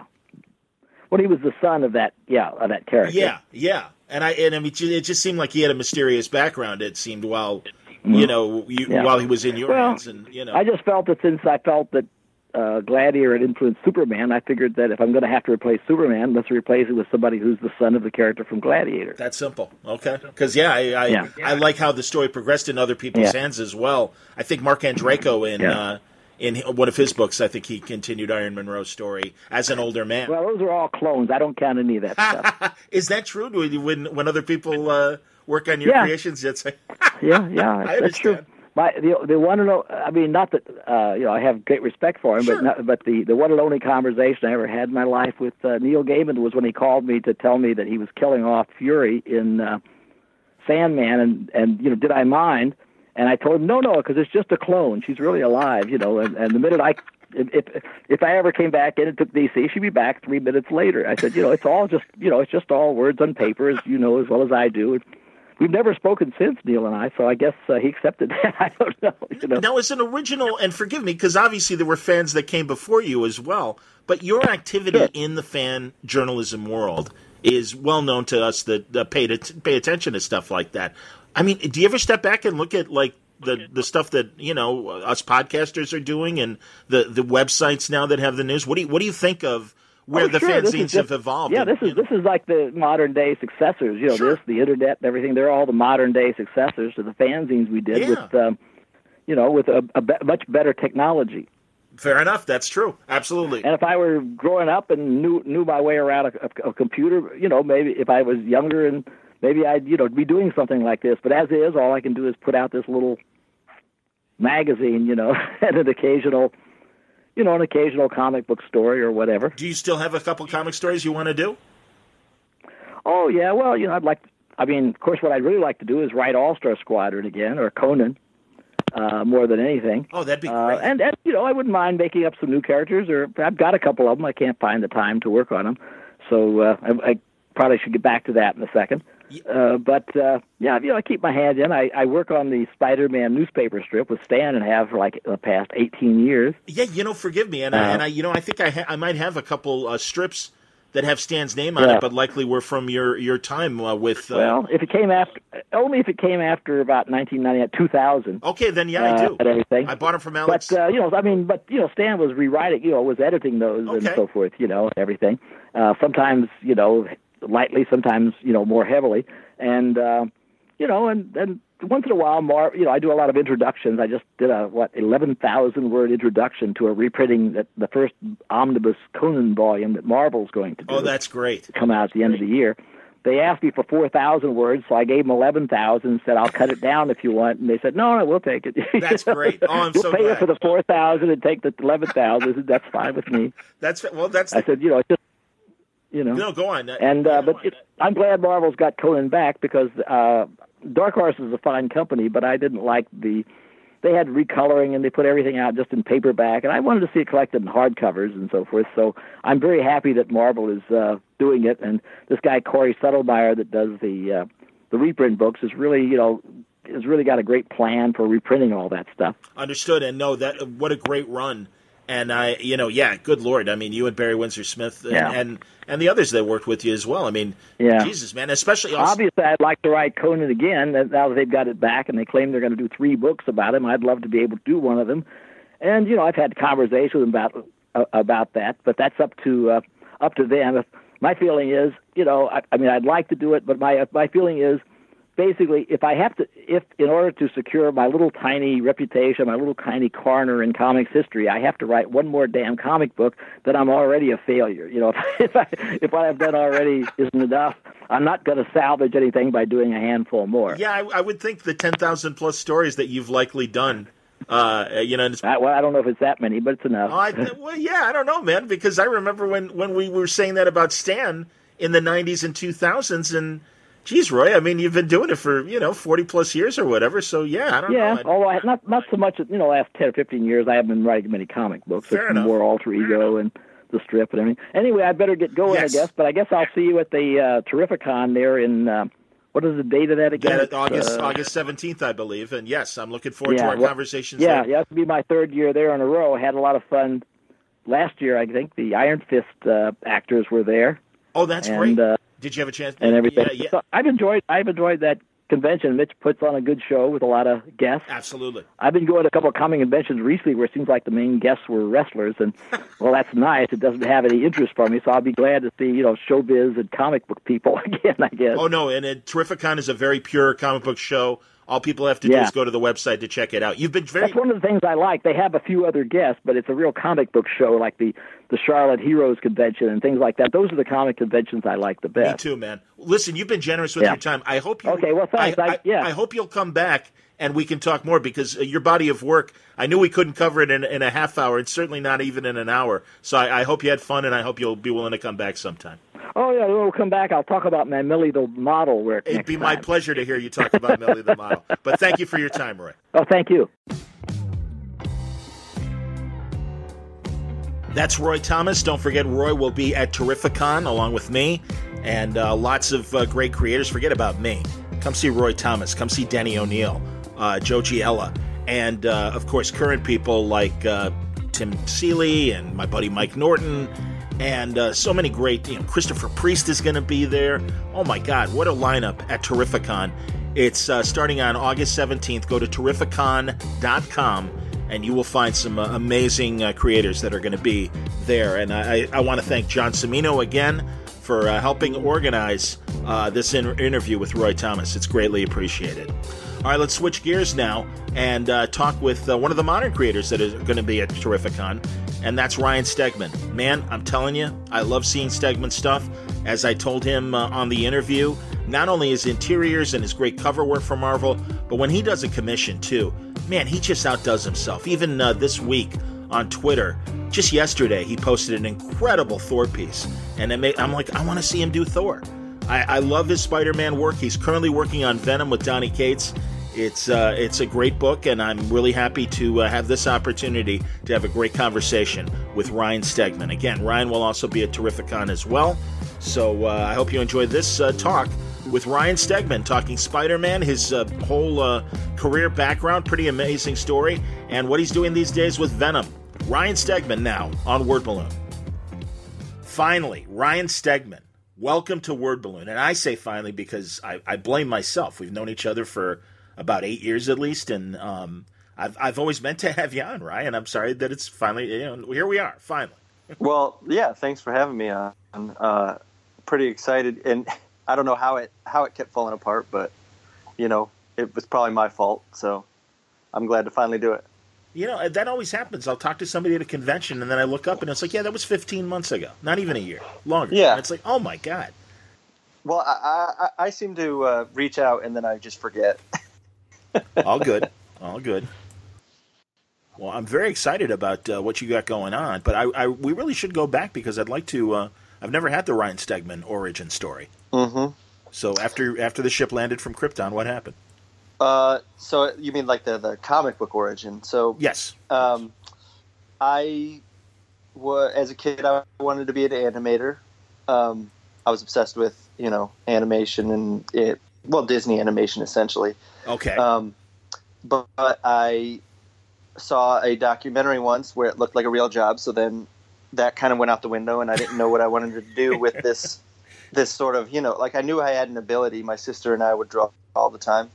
cool. Um, so then, when I was about 15, I finally I walked into a comic book store because I, I really didn't have access to comic books for the longest time. It was it was kind of, you know, just what didn't have a store around. I don't know, you know, you, you, like you just kind of. I had a couple comics here and there, but so I wandered into a store when I was 15 and was just like, oh yeah, that's what I want to do. Cool. Um, and then you know I just started putting stuff on. I mean, like, like from that age, I was pretty dogged about it. I had a, a four year interruption where I was in college where I didn't really um, do anything with it, but I. Uh, as soon as I got out, I moved back in with my parents and um, didn't make any money and made, did samples and got a job doing a Midnight Kiss book for Markosia. Um, parlayed that into uh, Magician Apprentice, which was Dabel Brothers, and then Marvel bought the Dabel Brothers, and then I had Marvel editors, and I've never worked for anybody else since. Wow, that's Yeah. really amazing. Who who wrote Midnight Kiss? Uh, Tony Lee, Oh, okay, Um, sure. Yeah, he does a lot of. Uh, Mar- well, he was doing a lot of Markosia stuff at the time, and I think he's done some Doctor Who and stuff like that. Mhm. So That's cool. Yeah. Mm-hmm. Excellent. And then yeah, the Dabel Brothers too, and it was Magician's Apprentice. You say?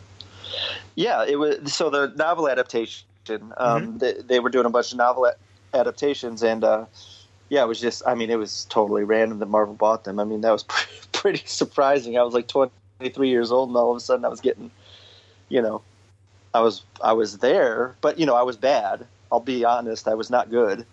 Um, but I was. I think that it was Mark Paniccia was the editor. Him and Cool. Jordan White. Actually, Jordan White came in at the exact t- same time as me.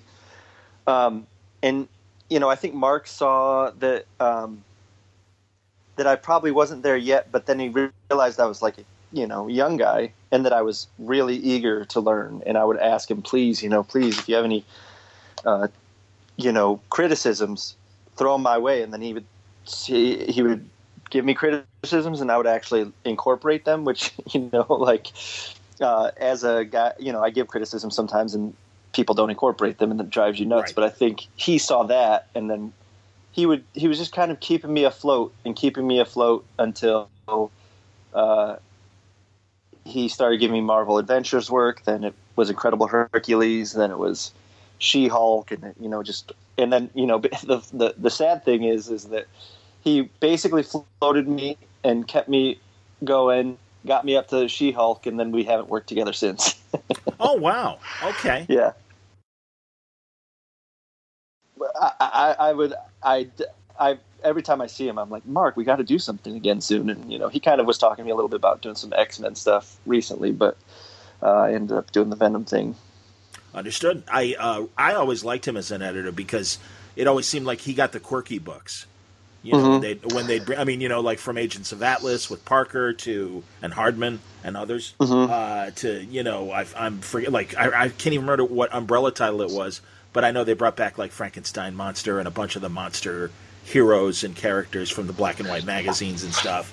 Um, yeah, so I, I always appreciated his, like I said, kind of the the stuff that flew under the radar, the stuff that didn't have to tie into the events. Right. But, yeah, uh, no, he's great. Yeah. So, but Marvel Adventures, I want to. Uh, um, which did you do? Spider Man there? Did you? Which which uh, characters did you do for them? That was the YA imprint for a while. Yeah, it was Spider Man. And um, And there you go. that was kind of a crazy, because my whole goal in life was to draw Spider Man. I remember kind of telling, like, even though it was Marvel Adventure, still, I was so grateful and excited. It was, Sure. it was crazy, and you know that stuff. The first issue I did of it, I would say, not very good, but I, Okay. I feel like I improved pretty rapidly, and the second one was actually pretty all right. And, um, you know, once I I got comfortable, I felt like it really um, started to come together. That's cool. And I and we're gonna obviously get into more Spider Man shortly, but Mhm. uh, She Hulk was next. Um, let's see. So, no, Incredible Hercules. Excuse me, Incredible Hercules. Right. So that was was that uh, Greg Pak and uh, and Van Lente doing? Yep, it writing? sure was. Yeah. Excellent. No, that was a really fun series, and I thought, yeah, very well written and very well drawn. I enjoyed that. Yeah, you know that was great. I, I mean, I, I came in to do like three issues at a point. I can't remember which issue numbers, but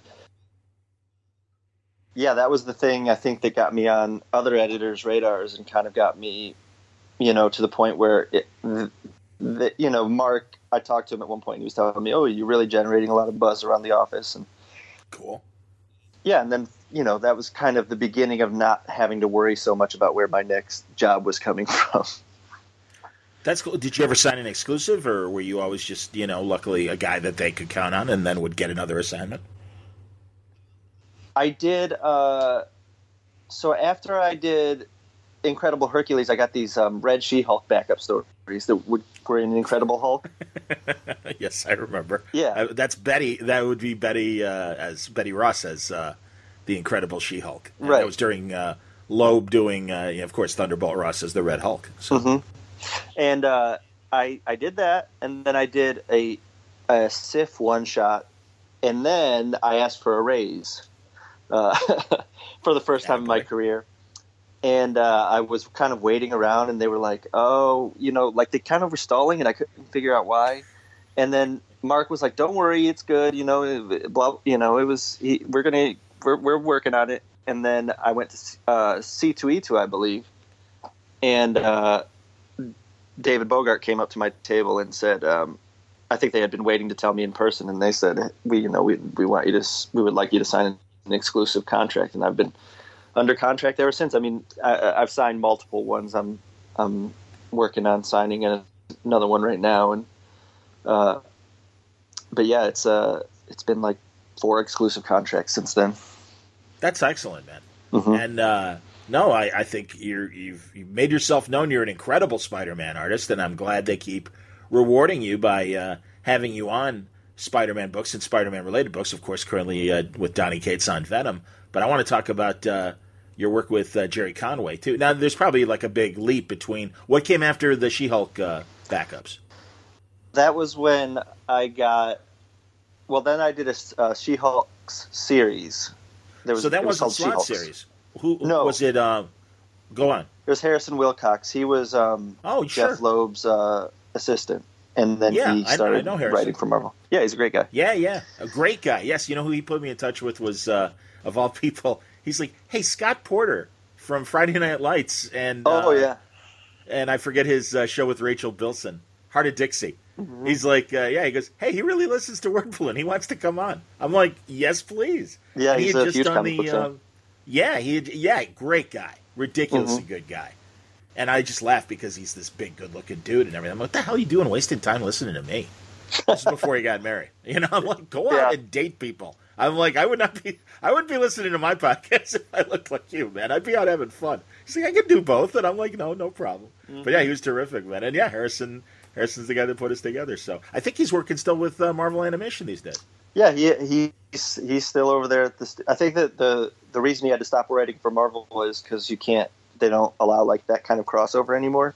Sure. Um, but uh, yeah, he he's doing great. I think I talk to him on Twitter sometimes, and we kind of stay in Yeah. touch here and there. Very cool. So so then after after the She-Hulk thing, then what happened? Then I um, I got a I did some X twenty three. Very nice. Man, I, I can't believe how lo- like that my memory ca I can't even handle it.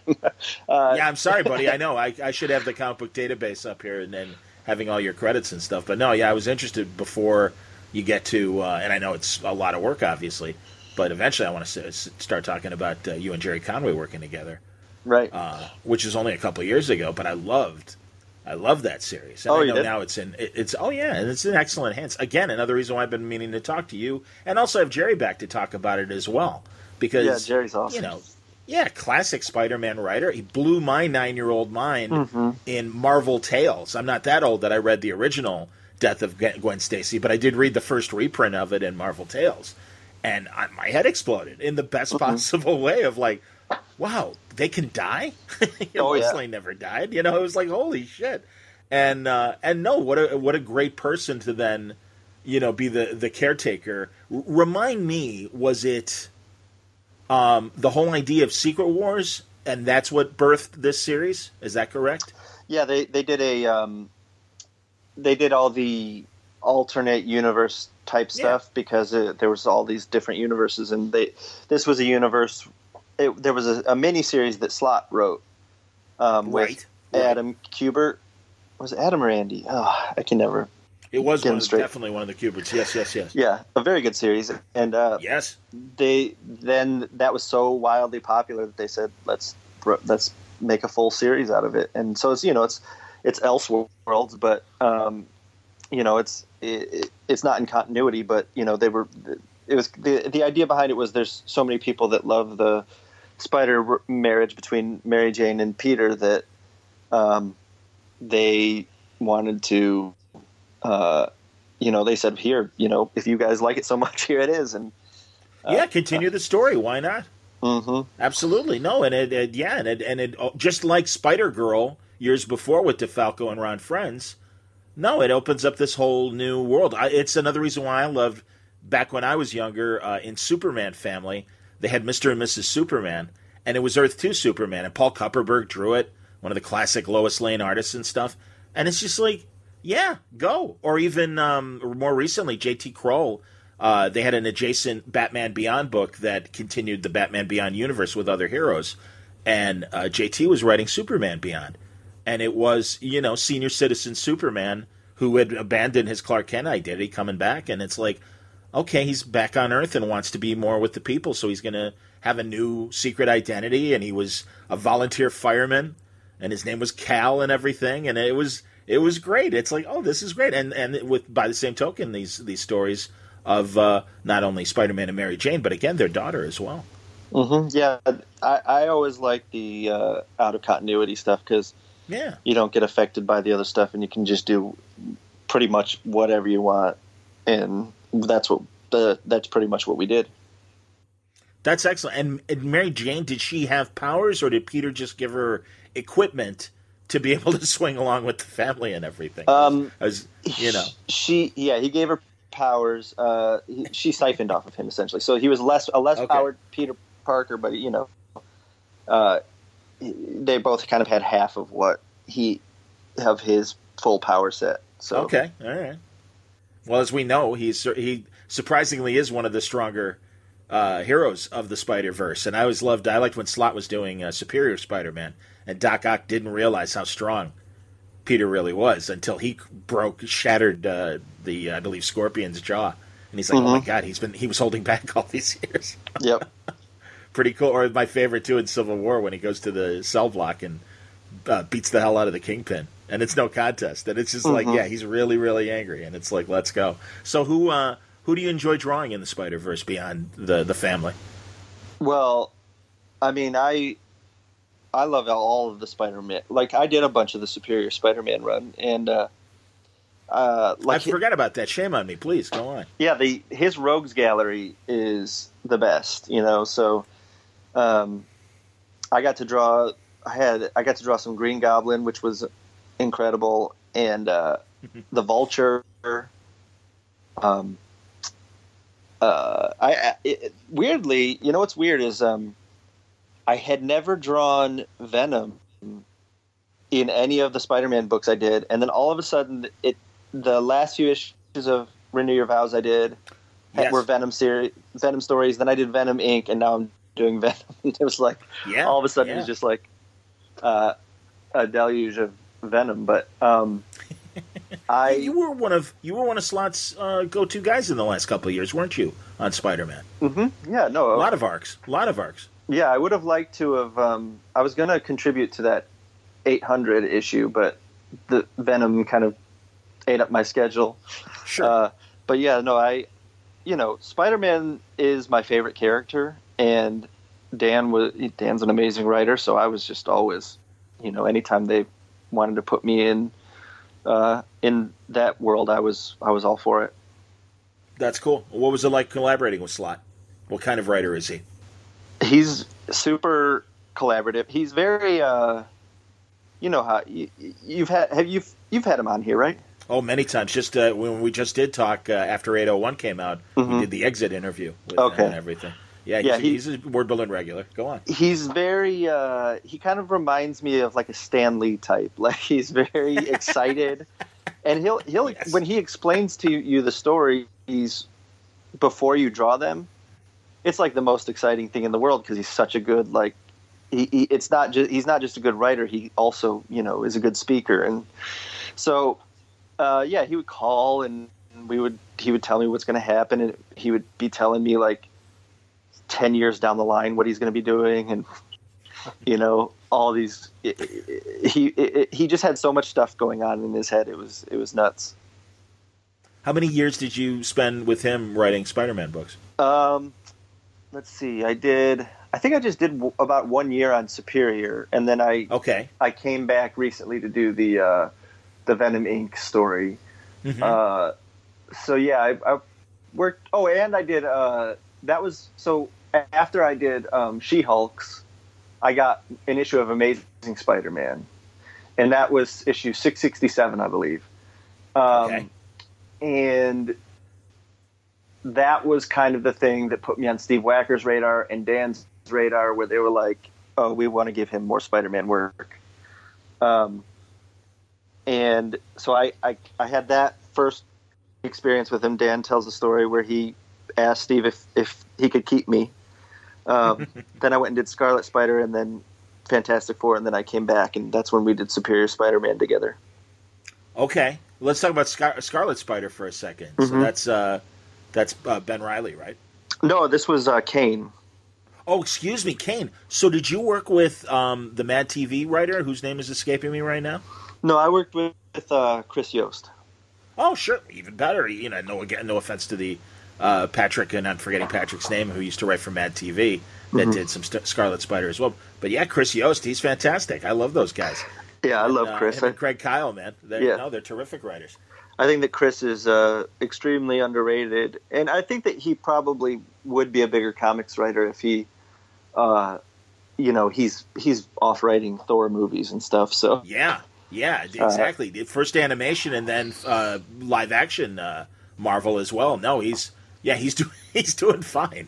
Yeah, but I, I, I, always want more comics out of him. But I I get it. Sure, he's doing great in the other world.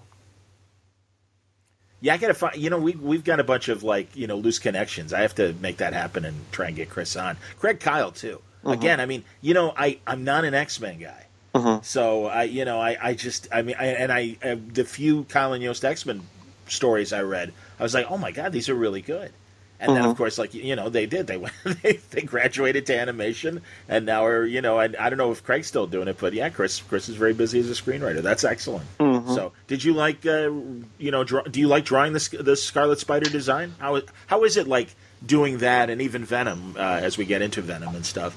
You know, the derivative Spider characters like this. Well, that you know, that's a testament to the late great Steve Ditko. Is that you can tweak his um, his design, Spider Man's design, which I think is the best in comic book history. Uh, you can tweak it, it, because it's so strong. You can change it in so many ways, and it's still really cool.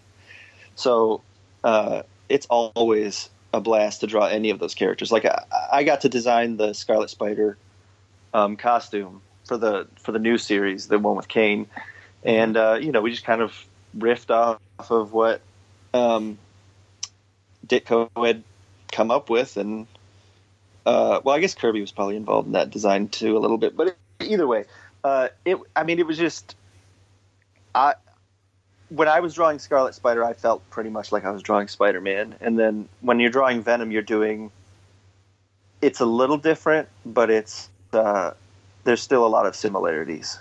Sure. What do you? Yeah, let's uh, let's get into Venom talk because um, I I'll be honest. I liked Venom when he first showed up, and I loved that Eddie Brock was this kind of bigger, physically more menacing thing. And I thought, great villain. And I will confess, I'm not that crazy about him as, and I don't even know if he's a hero or an anti-hero or exactly what. But it's like, oh man, you got a good bad guy. Don't you know?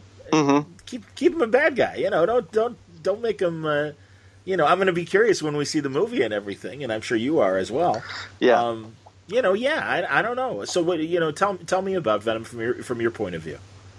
Well, uh, to a degree, I I agree with you. I think I think that he's kind of you know teetering. I think that he is, um, you know, mostly bad. Honestly, uh, he does makes bad decisions and does bad things. So he's he's technically a villain, and, and and also I feel like he it's he him and Spider-Man are like oil and water. So when when they get tangled up, there's always you know Venom Yeah. is a perfect villain for him. But like in our in our book, I feel like um, the way that see Donny is Donny Cates is the like the biggest Venom fan on the planet.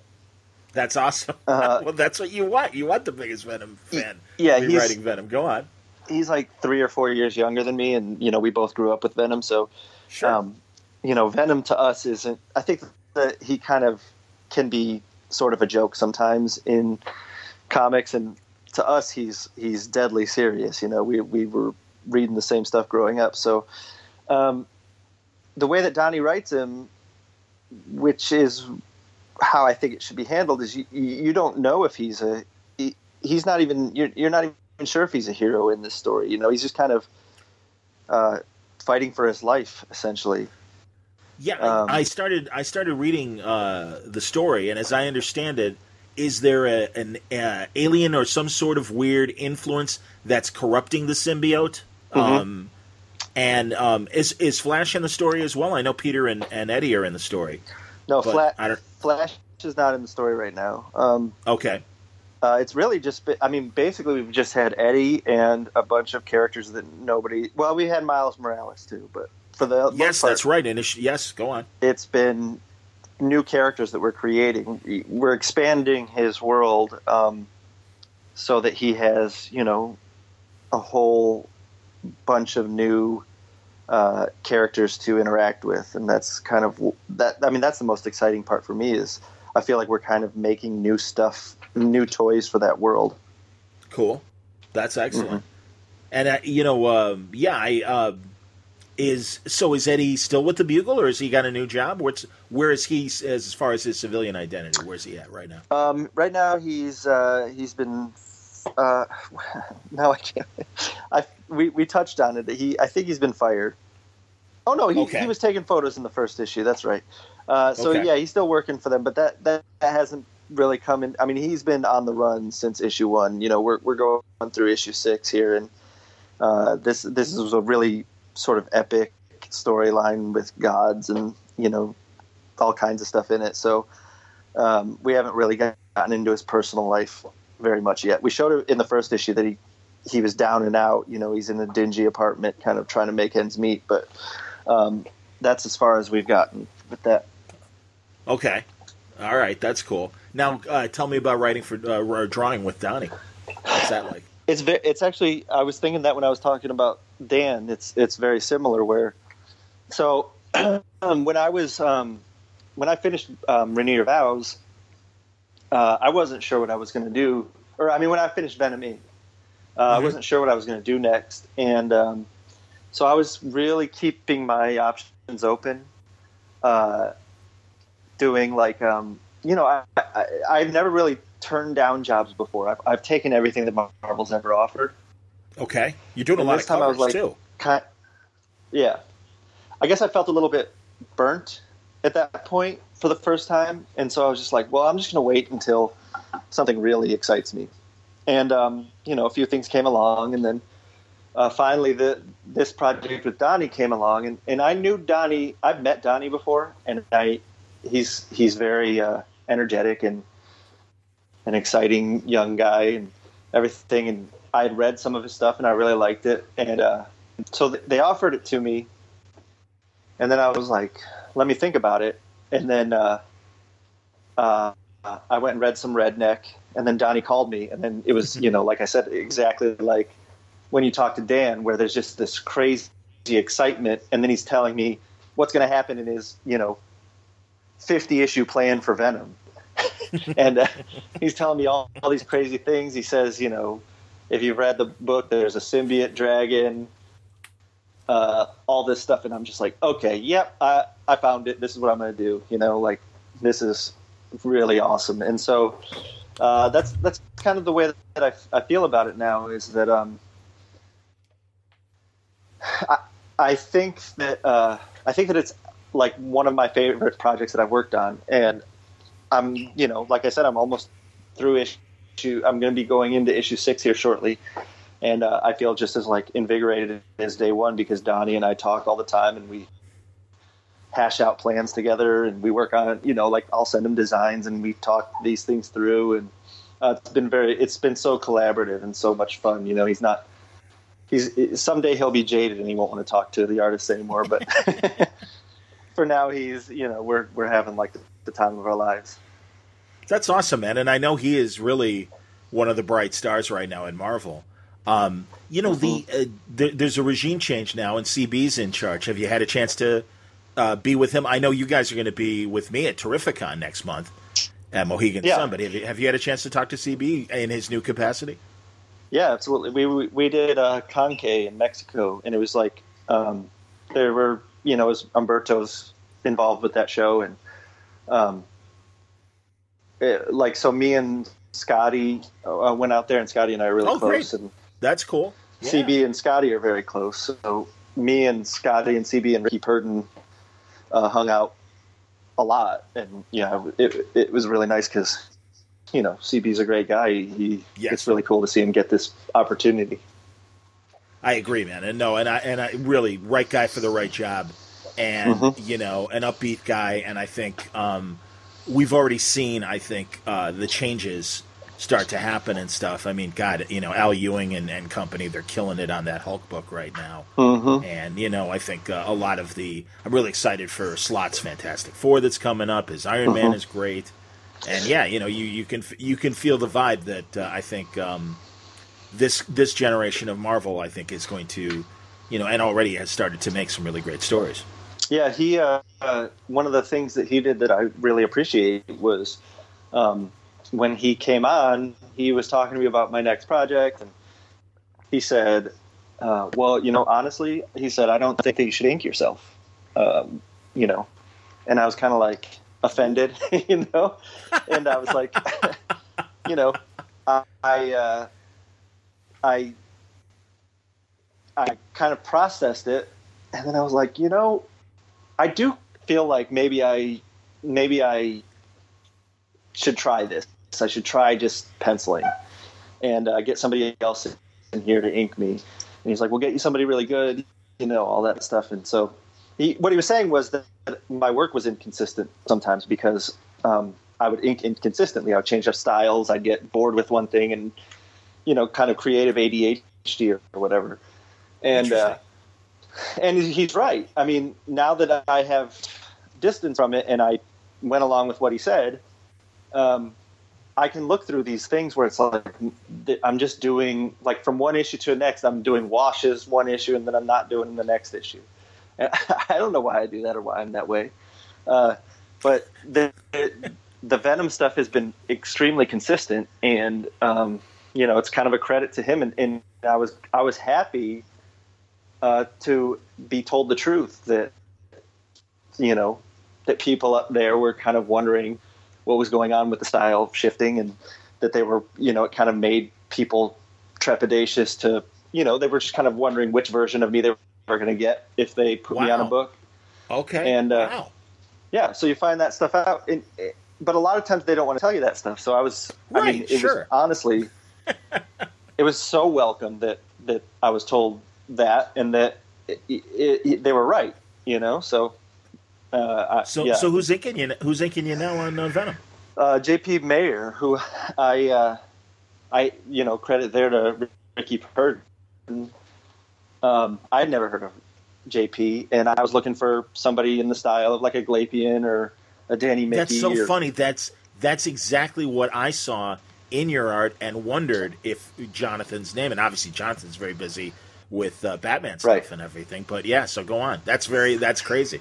Go on. Yeah, so we you know we of course reached out to these guys and they are DC exclusive or whatever. So we were racking our brains, and then Ricky said, "Hey, I've got we this guy JP Mayer. He's done stuff for us, but he um he he sent me some samples that are that are they seem to be more like in the vein of uh you know Glapion or uh, Danny Miki. Uh, do you want to take a look at them? And so I took a look and I said, okay, well, they look cool, but you never know how it's going to work out. So I said, let's have him try out on a couple pages. And then he turned in one page and I was like, oh yeah, that's, he's, this is exactly right. And they must have told him, you know, go that route. And then, you know, JP and I've talked since he's Brazilian so there's a bit of a language barrier. But you know, he um, his favorite inkers and favorite artists line up pretty much exactly uh, with my tastes, and so we've. I mean, honestly, there's been like no growing pains. He just was doing, uh, you know, pretty much a perfect job from day one. That's fantastic. Do you think you'll then continue to collaborate with him on whatever's after uh, Venom? Oh yeah, the, no. The, my my plan is to I, I want to like uh, put him in a cage and not let anybody else uh, work with him. or be part of those, you know, penciler and inking, uh, you know, classic teams like. Uh, and now I'm blanking, of course. Uh, yeah, like God Williams and Lee and. Well, yeah, certainly, and and you know, uh, Sinnott and Kirby, and mm-hmm. you know, I was thinking the great Spider-Man uh, once, and it's always that Spider-Man team that never Mike Esposito and um, oh god, I can't think. I mean, maybe this is too too early for you to know who I'm talking about, but um, I want to see. You know, anyway. Yeah, it'll come to me. But no, yeah, that's you know, or Hester yeah, and certainly Hester and Parks. You know. Yeah, it's nice when you find Ande. somebody that you can collaborate with in that way. Like there, yeah. there was a, a t- when I started, I was I was over laboring the pages so much, and now I'm getting to a place with JP where um, I can uh, you know, I, I know what he's going to do with a certain thing, so I don't have to like labor over these tiny little details anymore because I know that he'll handle it. That's excellent. Now I was going to ask how loose how loose are your pencils compared to not uh, loose. okay, yeah, no, I understand, and and again because you're used to finishing yourself, so sure. Mm-hmm. Yeah, well, that's so, good. I mean, I would well, say, but, but, he's a you know, yeah, he, he's he's very additive. So he even when I I go to the hilt with my uh, tight pencils, he's still going to add uh, a lot to it. You know, he's going to add That's some great. of his own flourishes that I always appreciate. That's outstanding, man. That's very, very cool. I want, I, you know, I, I glossed over Gerry Conway. I wanted to ask, what was it like working with him? Because, you know, obviously he goes back to the, you know, Bronze Age, and um, mm-hmm. I wondered, I want, you know, another guy too that has certainly spent a lot of time doing uh, television writing as well. Mm-hmm. Diagnosis yeah. Murder and Murder She Wrote, of course. Uh, I want to say I forget which other uh, uh, cop shows that he's worked on in the past as well. Mm-hmm. Yeah, no, he was he was awesome. He was. Uh, we talked a couple times, and we would talk via email, and he was. I mean, he. I was. You know, you you don't know like, like he had kind of gone away from comics for a while, so you don't know if he still got it, right? Or if sure. you know if it's going to work. And then, so when they offered me this book, I went and read his Carnage uh, series, mm-hmm. and that was great. And that was a totally different book than Renew Your Vows. But I was like, oh, yeah, they're like he's absolutely still got it. So, um, and he just has the voice down so so well that, uh, um, it was. I mean, he his scripts were awesome. You know, that's cool. Can't Stylistically. I, yeah, go ahead. No, you're saying you can't complain, but uh, like, yeah, stylistically, was he was was his style of writing a, a, a, a, comic script different? And are they all different? I should ask that. Really, they're not very different. Slott's a little different, where sometimes, a lot of times, you'll get a script that is it's broken down panel by panel, but it's uh, there's no dialogue. There's just like suggestions of what they're going to be saying in the panel. Um, but for the most part, I would say most everybody's been pretty similar. But uh, Gerry's were yeah Gerry's were very modern, very uh, yeah exactly what I was used to. We at one point we did um, I did write some of Renew Your Vows, and uh, he cool. I also worked Marvel style with him on a couple issues where I was wondering um, if that you know yeah okay go on. I worked Marvel style and then actually one of the issues I worked from his outline and I scripted it. So, you know, we kind of collaborated in that way. It was neat that's really cool. That's excellent, man. Mm-hmm. No, and I, I mean, I, you know, I went back when his one of his first comeback things was uh, the Last Days of Animal Man for DC, mm-hmm. and that was like about a year or so into uh, me doing the podcast and stuff. And I had him on then, and I've had him on once or twice since. And no, he's always great, really interesting guy, and I think just a wonderful writer. And as you say, no, he's got the Spider versus you know uh, voices in his head. No, he know he he certainly knows how to write Spider Man. I believe he might have written the, the comic strip for a while as well. Mm-hmm. I'm not sure. Yeah, no, he, sure, I, but I, yeah, I think so.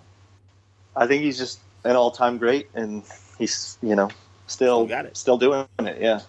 No, that's fantastic. Yeah, I'm I'm I'm really glad he came back to comics and is being as well received as he is, and I look forward to whatever his next project is. Is Venom? Mm-hmm. Is it going to be a finite series, or is the hope that it's going to be ongoing, or is the the intent that it's ongoing? What's going on with it? Oh, the intent is absolutely yeah. It's going to be ongoing. I mean, it's selling Okay. crazy, so we should be able to keep it going for a, a long time. Um, I would like to do it. You know, I don't have. I feel like I did some Superior Spider-Man, but we were kind of rotating artists. And if I'm honest, you know, um, Humberto is the guy. You know, it was kind of like we're he he's the. Um, you know, he's a all-time Spider-Man artist now. Oh, so absolutely. Humberto um, Ramos is amazing. Absolutely.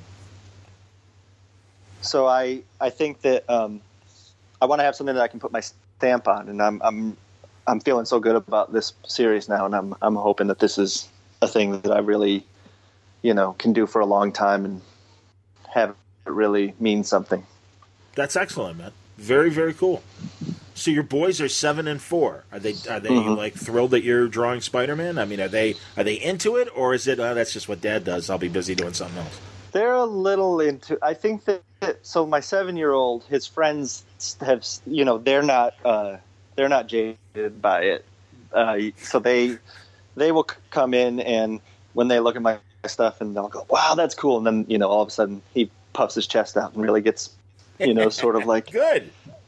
Uh, and they both say they want to be artists when they get older and all that stuff. So um, I think they're yeah they're pretty into it, but there's also a little aspect of they're they're not that interested in what Dad does. You know, like it, Sure. it's work or whatever.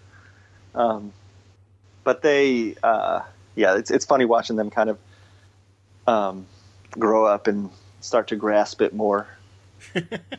Are they um, are they watching the cartoons? Are they do they like the Marvel movies? Are they you know are they drinking the Kool Aid or you know d- d- is that part of their fun? Oh yeah, yeah, they love it. They love all the, the cartoons and the and the movies. I take them to see. I didn't take them to see uh, the newest uh, uh, Infinity War because um, I felt like they'd be devastated. Sure. oh sure. yeah, But- especially watch Spider Man crumble to dust. My God. Well, I said I, I told I my wife kept saying I think Oliver will be fine with it, and I said I promise you he will not because he cries. You know, he cried in Black Panther when he thought Black Panther was dead. Wow. Okay. Sure. and so I said, I said, um, I said, okay, we can ask him. You know, you got to be subtle about it so you don't tell him what happens. And so she said, Oliver, would you be upset if we went to see a movie, a Marvel movie, where a bunch of the characters die? And he looked up and he said, I hope Spider Man doesn't die. and I was like, I looked at her, I was like, see, we are not going to that movie. Well, when they both come out, you can show them both in a row. Don't don't worry. Let me put the next disc in. Everything's fine. Everything's fine. yeah, Or they'll be exactly. streaming, of course. That's that's great, man. Oh my god. Uh, Well, again, you know, you don't know how that stuff is going to hit you. I, I completely Mm-hmm. understand. Like I said, my nine year old self with Gwen Stacy in the pages. It's just like Mhm. I'm like, oh my god, and it was it was shocking. It was exciting. You know, Yeah, there's- so you know, but I, but yeah, no, it's even worse if the if the heroes die. You see, I grew up with the imaginary stories. They were all being Mhm. reprinted, I think, when I was a kid. So they didn't upset. You know. I, I watched Superman die. I watched Luthor like you know cheer when he killed Mhm. Superman.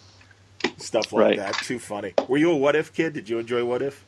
Uh, uh, you know, here and there, I, I didn't get, like I said, I- I, I didn't have very much access to comics. What what happened True. was I, I got when I got into them, my dad then pulled out um, a box. He was like, "Oh yeah, I used to be really into that," and he pulled out like tons of boxes of comics from the attic that he could have given me at any time in my life.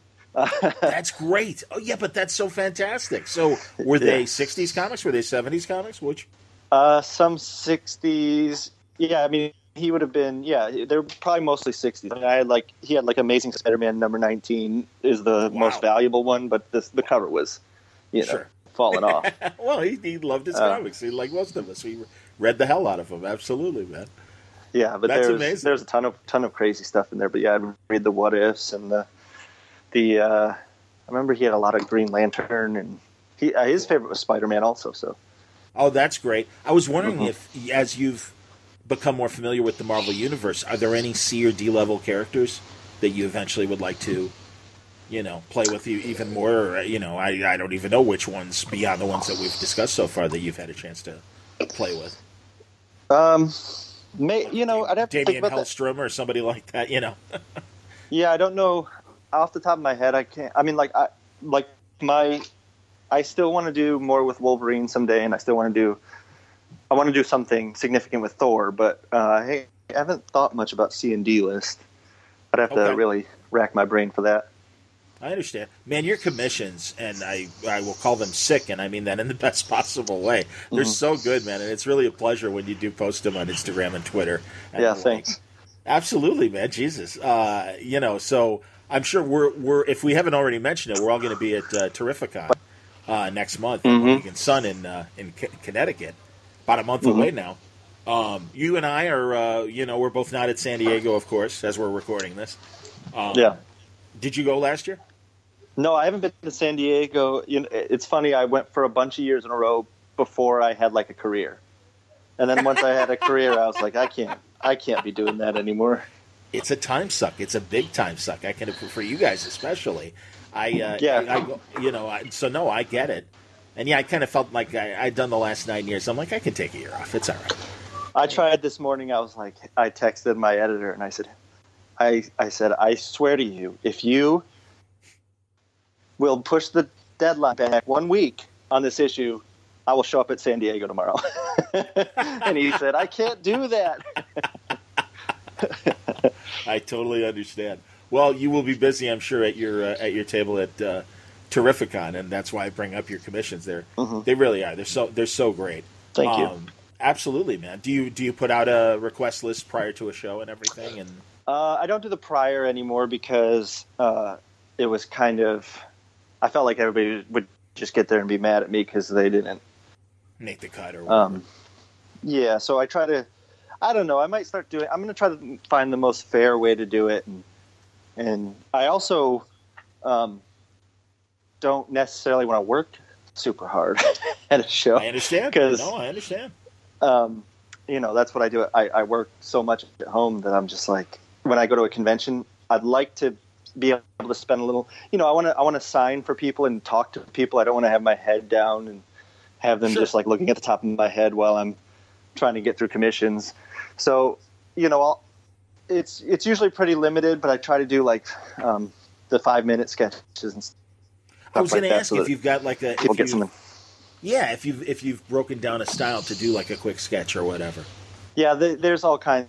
I have all kinds of tiers because I would prefer just people to get something, and you know, I'll even do free Sharpie head sketches and all that stuff just because I don't know. I I want to interact. Like I like people. I like talking to people. Uh, I don't want to be, you know, I don't want to have to like leave my table and go to my room and work Sure. um, because I feel like that's kind of not the point of being there. So I'm trying No, to figure out the best way to, to handle this stuff. Are you going to gamble? I, I can't dis- I can't know. I don't know how much time I'm going to spend in the in the actual uh, casino or whatever. I, I, I am intrigued. I you Well, know, I, I, I covered boxing for a long time, and Mohegan Sun is a boxing destination. A lot of big fights happen there. I never I never covered a fight there, so I am intrigued to to see the place. Period. I And will be gambling my butt off. Uh, Charles Soule's going. We, Yeah, I know. we spent a lot of time. We've spent. We've probably spent. I don't know. 15 hours at blackjack tables together now. So That's uh, we've already been we've already been conspiring to to get to the blackjack tables. My wife uh, will handle my show uh, schedule a lot. Like she kind of Okay. helps me out with that stuff. And you know, she's always very much like, um, you know, you, you, you can't take any more shows. You, you six is enough for this year. You know that type of thing. And we got this email, and I forwarded it to her, thinking she's just going to kind of write it off. And then um, she called me, and she's like, or she te- or she came down and talked to me, and she was like, uh, Mohegan Sun is like one of the best casinos in the country. and I was like, oh, okay. And she's like, yeah, so we're definitely doing that one because she That's loves great. to gamble also. So That's fantastic. Oh, that's that's fantastic. you know, you can you can invite her to Paris, and she's kind of like, eh. But then you invite her to a nice casino, and she's all about it. Have you guys done a lot of like Las Vegas uh, comic shows or whatever? Yeah, we we uh, we there was a while there where we were going uh, at least once a year. I think we're going to try to get back to that, but you know the kids are kind of at Sure. an age where it makes it a little difficult. But yeah, we we love going to Vegas. What's your favorite? Uh, you see now and again because I'm spending 16 years covering boxing. I, I've spent a lot of time in Vegas. What are your What's your favorite uh, casinos? Or Well, we- hotels? Uh, we love the Aria was really nice. We stayed there fairly recently. We stayed at um, okay, yeah, it's kind of a newer one. Um, okay, let's see, we stayed at the Bellagio. sure, Um, beautiful. I always feel like James Bond when I'm in the Bellagio. Go on, Yeah, that whole area is so so interesting. gorgeous. Oh my god, Yeah. they got the they got a, they have a legitimate art gallery in the in the Bellagio. It's Yeah, you kind of that's the weird thing about Vegas is you kind of end up in these places and you're like, "Well, I didn't know that this like we were we went one year to a convention, the Amazing Comic Con um, Las Vegas, and uh, we were at this like off uh, the strip. You know, it was like it was not in the main area of Vegas. It was I don't I forget what the, uh, so I forget what it's called, but we're at this hotel. It's kind of random. It's still a casino, so you know we're gonna gamble like Sure. crazy. But then we're like, I want to go to a steakhouse. Let's look up the steakhouses in Vegas. Well, in that hotel, this sort of rinky-dink casino, it was like one of the best steakhouses in the United States. There you go. Yeah, and you just kind of find these random things, and it was it was an amazing restaurant. And it was awesome. That's excellent. No, you know, Rich Melman is a big Chicago restaurateur and has continued to evolve as the foodie scene has evolved. I mean, he but he goes back to the 70s and even his father before him was a big 50s and 60s restaurateur. And they um, they had the uh, restaurants when the Paris was brand new. And it, and it was fantastic. And yeah, I mean, and again because of our Chicago connection, you know, we, we got a nice uh, you know deal, and he, he was a he was a good guy to us and everything. But uh, no, you're right, man, and and it is fun. Or you you know you discover that uh, underground um, kind of Italian walkway that's under Caesars with the Yeah. with the fake sky that you know within two hours or whatever you go from sunrise to sunset, and it's you know the it's beautiful. I mean, no, it's it's funny all those little uh, areas that you know beyond the gambling and the entertainment and stuff. That yeah, there's a lot of fun things to do in Vegas. Like Yeah, my hear wife my wife has my wife is going to Vegas with her family forever. But like I was never a gambler. I was always sort of not into it, and she forced it on me, and now I'm now I'm a degenerate. That's awesome. So you're a blackjack guy. See, I'm an OTB guy for two Yeah. reasons. One, I love, and it's and it's a shame because I do know there's an element of cruelty involved. I love horse. I love thoroughbred horse racing. I think it's Oh, yeah. amazing. It's so beautiful to watch, and uh, so I can lose myself doing that.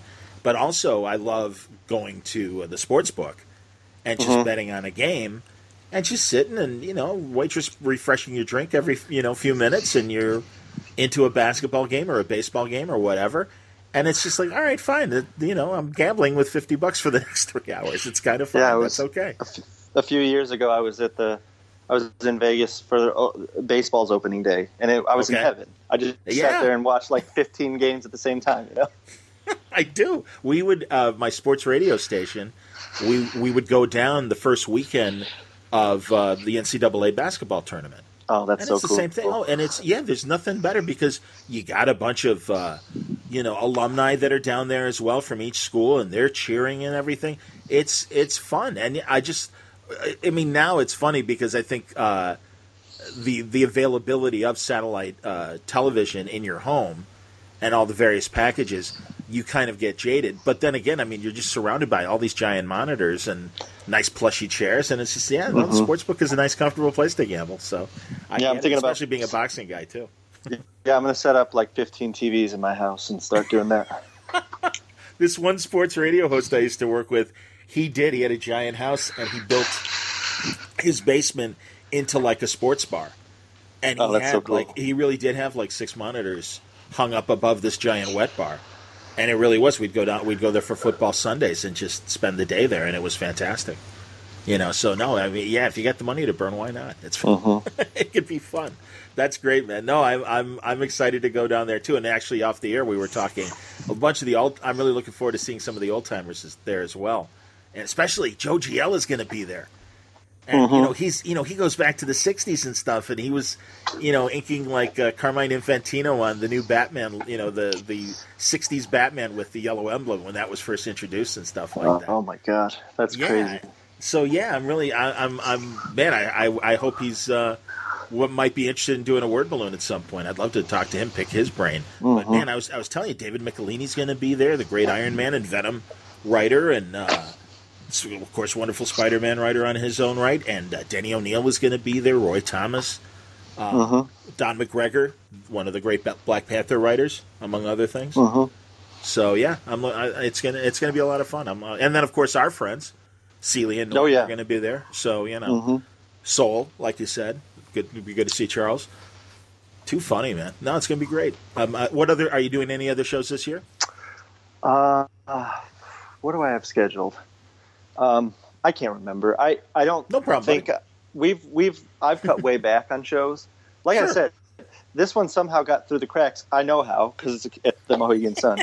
uh, but for the most part, I'm trying not to do. I'm trying. I, I, I with this Venom thing, we we got them to um, try something new, which is that the instead of they were going to do these uh, one and a half shipping, so it would be like 18 issues a year, mm-hmm. and I wanted to be like, I wanted to do like old school, like I do almost all the issues.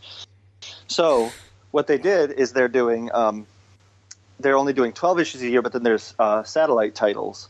So there's like the the Venom uh, one was announced. There's, I think there was a second one that was announced, but um, so they're going to do these satellite one shots, and then I get to do the main series. So I want to uphold my end of the bargain by by staying home and working as much as possible, rather than understood. Uh, you know, yeah, Yeah. because yeah, every no. every time you, you try to do a show, every time I think, oh, I got this, I can, I'll get all this stuff done before I go, and then I never do, and you know. I totally understand. Absolutely, man. Well, that, and that's the thing. We want you to make. You know, it's like you know, you got to make the donuts. We want you to make the donuts. It's okay. Mm-hmm. Um, well, that's great. Well, I'm glad that uh, Mohegan Sun is going to be the exception, and I'm going to see you there. Do you ever envision yeah. like going to DC and, and doing any DC stuff? Are there any DC heroes that intrigue you? Oh yeah, for sure. We've talked, and you know, it was definitely something that was on the table this time in my latest negotiation. But um, you know, I was I'm pretty enamored with this Venom series, and I it would have cool. cut me off at the knees while I was doing that. So um, you know, we'll talk next time that my contract's up and see what's what. But um, you know, it's a good time to be good time to be at Marvel. Good time to uh, keep the momentum going.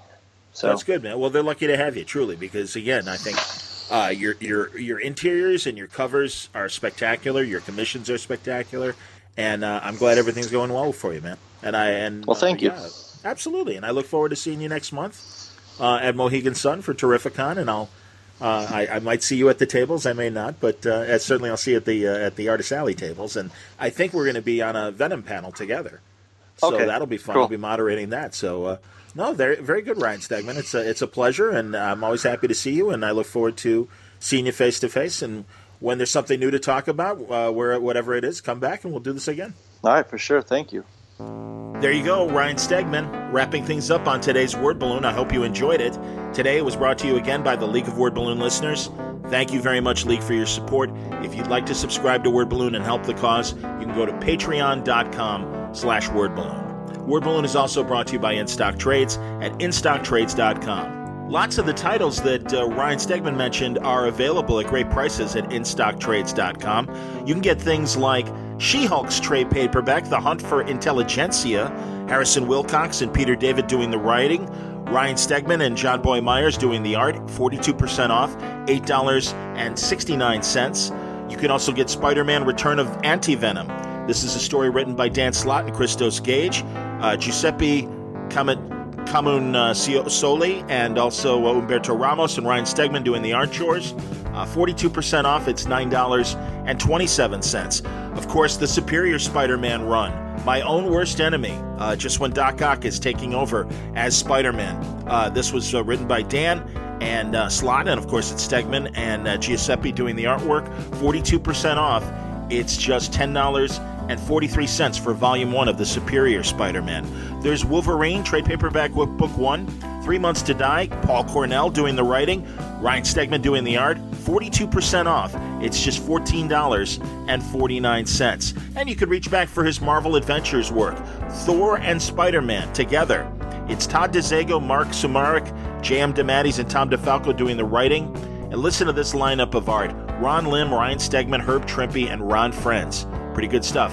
42% off, only $5.79. There's also Incredible Hulks, The Fall of the Hulks. Uh, this was uh, Jeff Parker, Greg Pak, Fred Van Lente, Harrison Wilcox, and others doing the writing, and uh, man, Paul Pelletier, uh, Ariel Olivetti, Ryan Stegman, among the artists involved with this trade paperback. It's 42% off, $23.19. It's all available to you at InStockTrades.com. Don't take my word for it. You can check it out for yourself. You'll find your favorite writers and artists at great prices at InStockTrades.com. Thanks again for listening to Word Balloon. Thank you very much for your continued support, and I really appreciate uh, everybody uh, you know, enjoying the show because uh, I've, I've, been getting a lot of positive emails and uh, social media messages as well, how much they're really happy.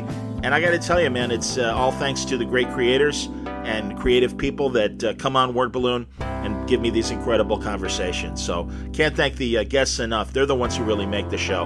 You know, I, am just here directing traffic.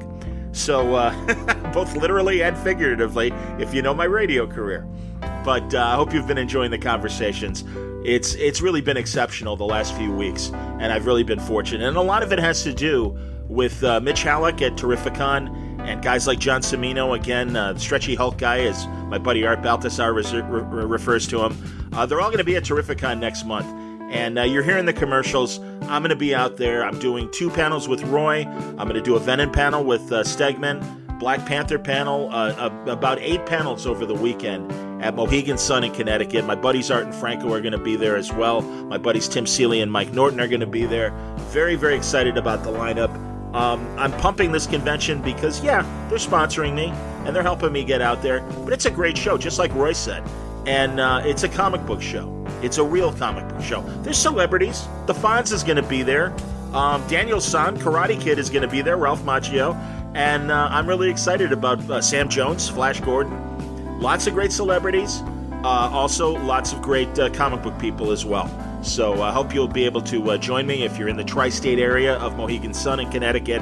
I hope to see you at Terrificon next month. Regardless, lots more big uh, word balloon guests coming that are going to be at Terrificon, and I'm happy to share with you some of these conversations. And uh, very excited about some of the people that you're going to be hearing in the days and weeks ahead. Until next time, Word Balloon is a copyright feature of Shaky Productions, copyright 2018.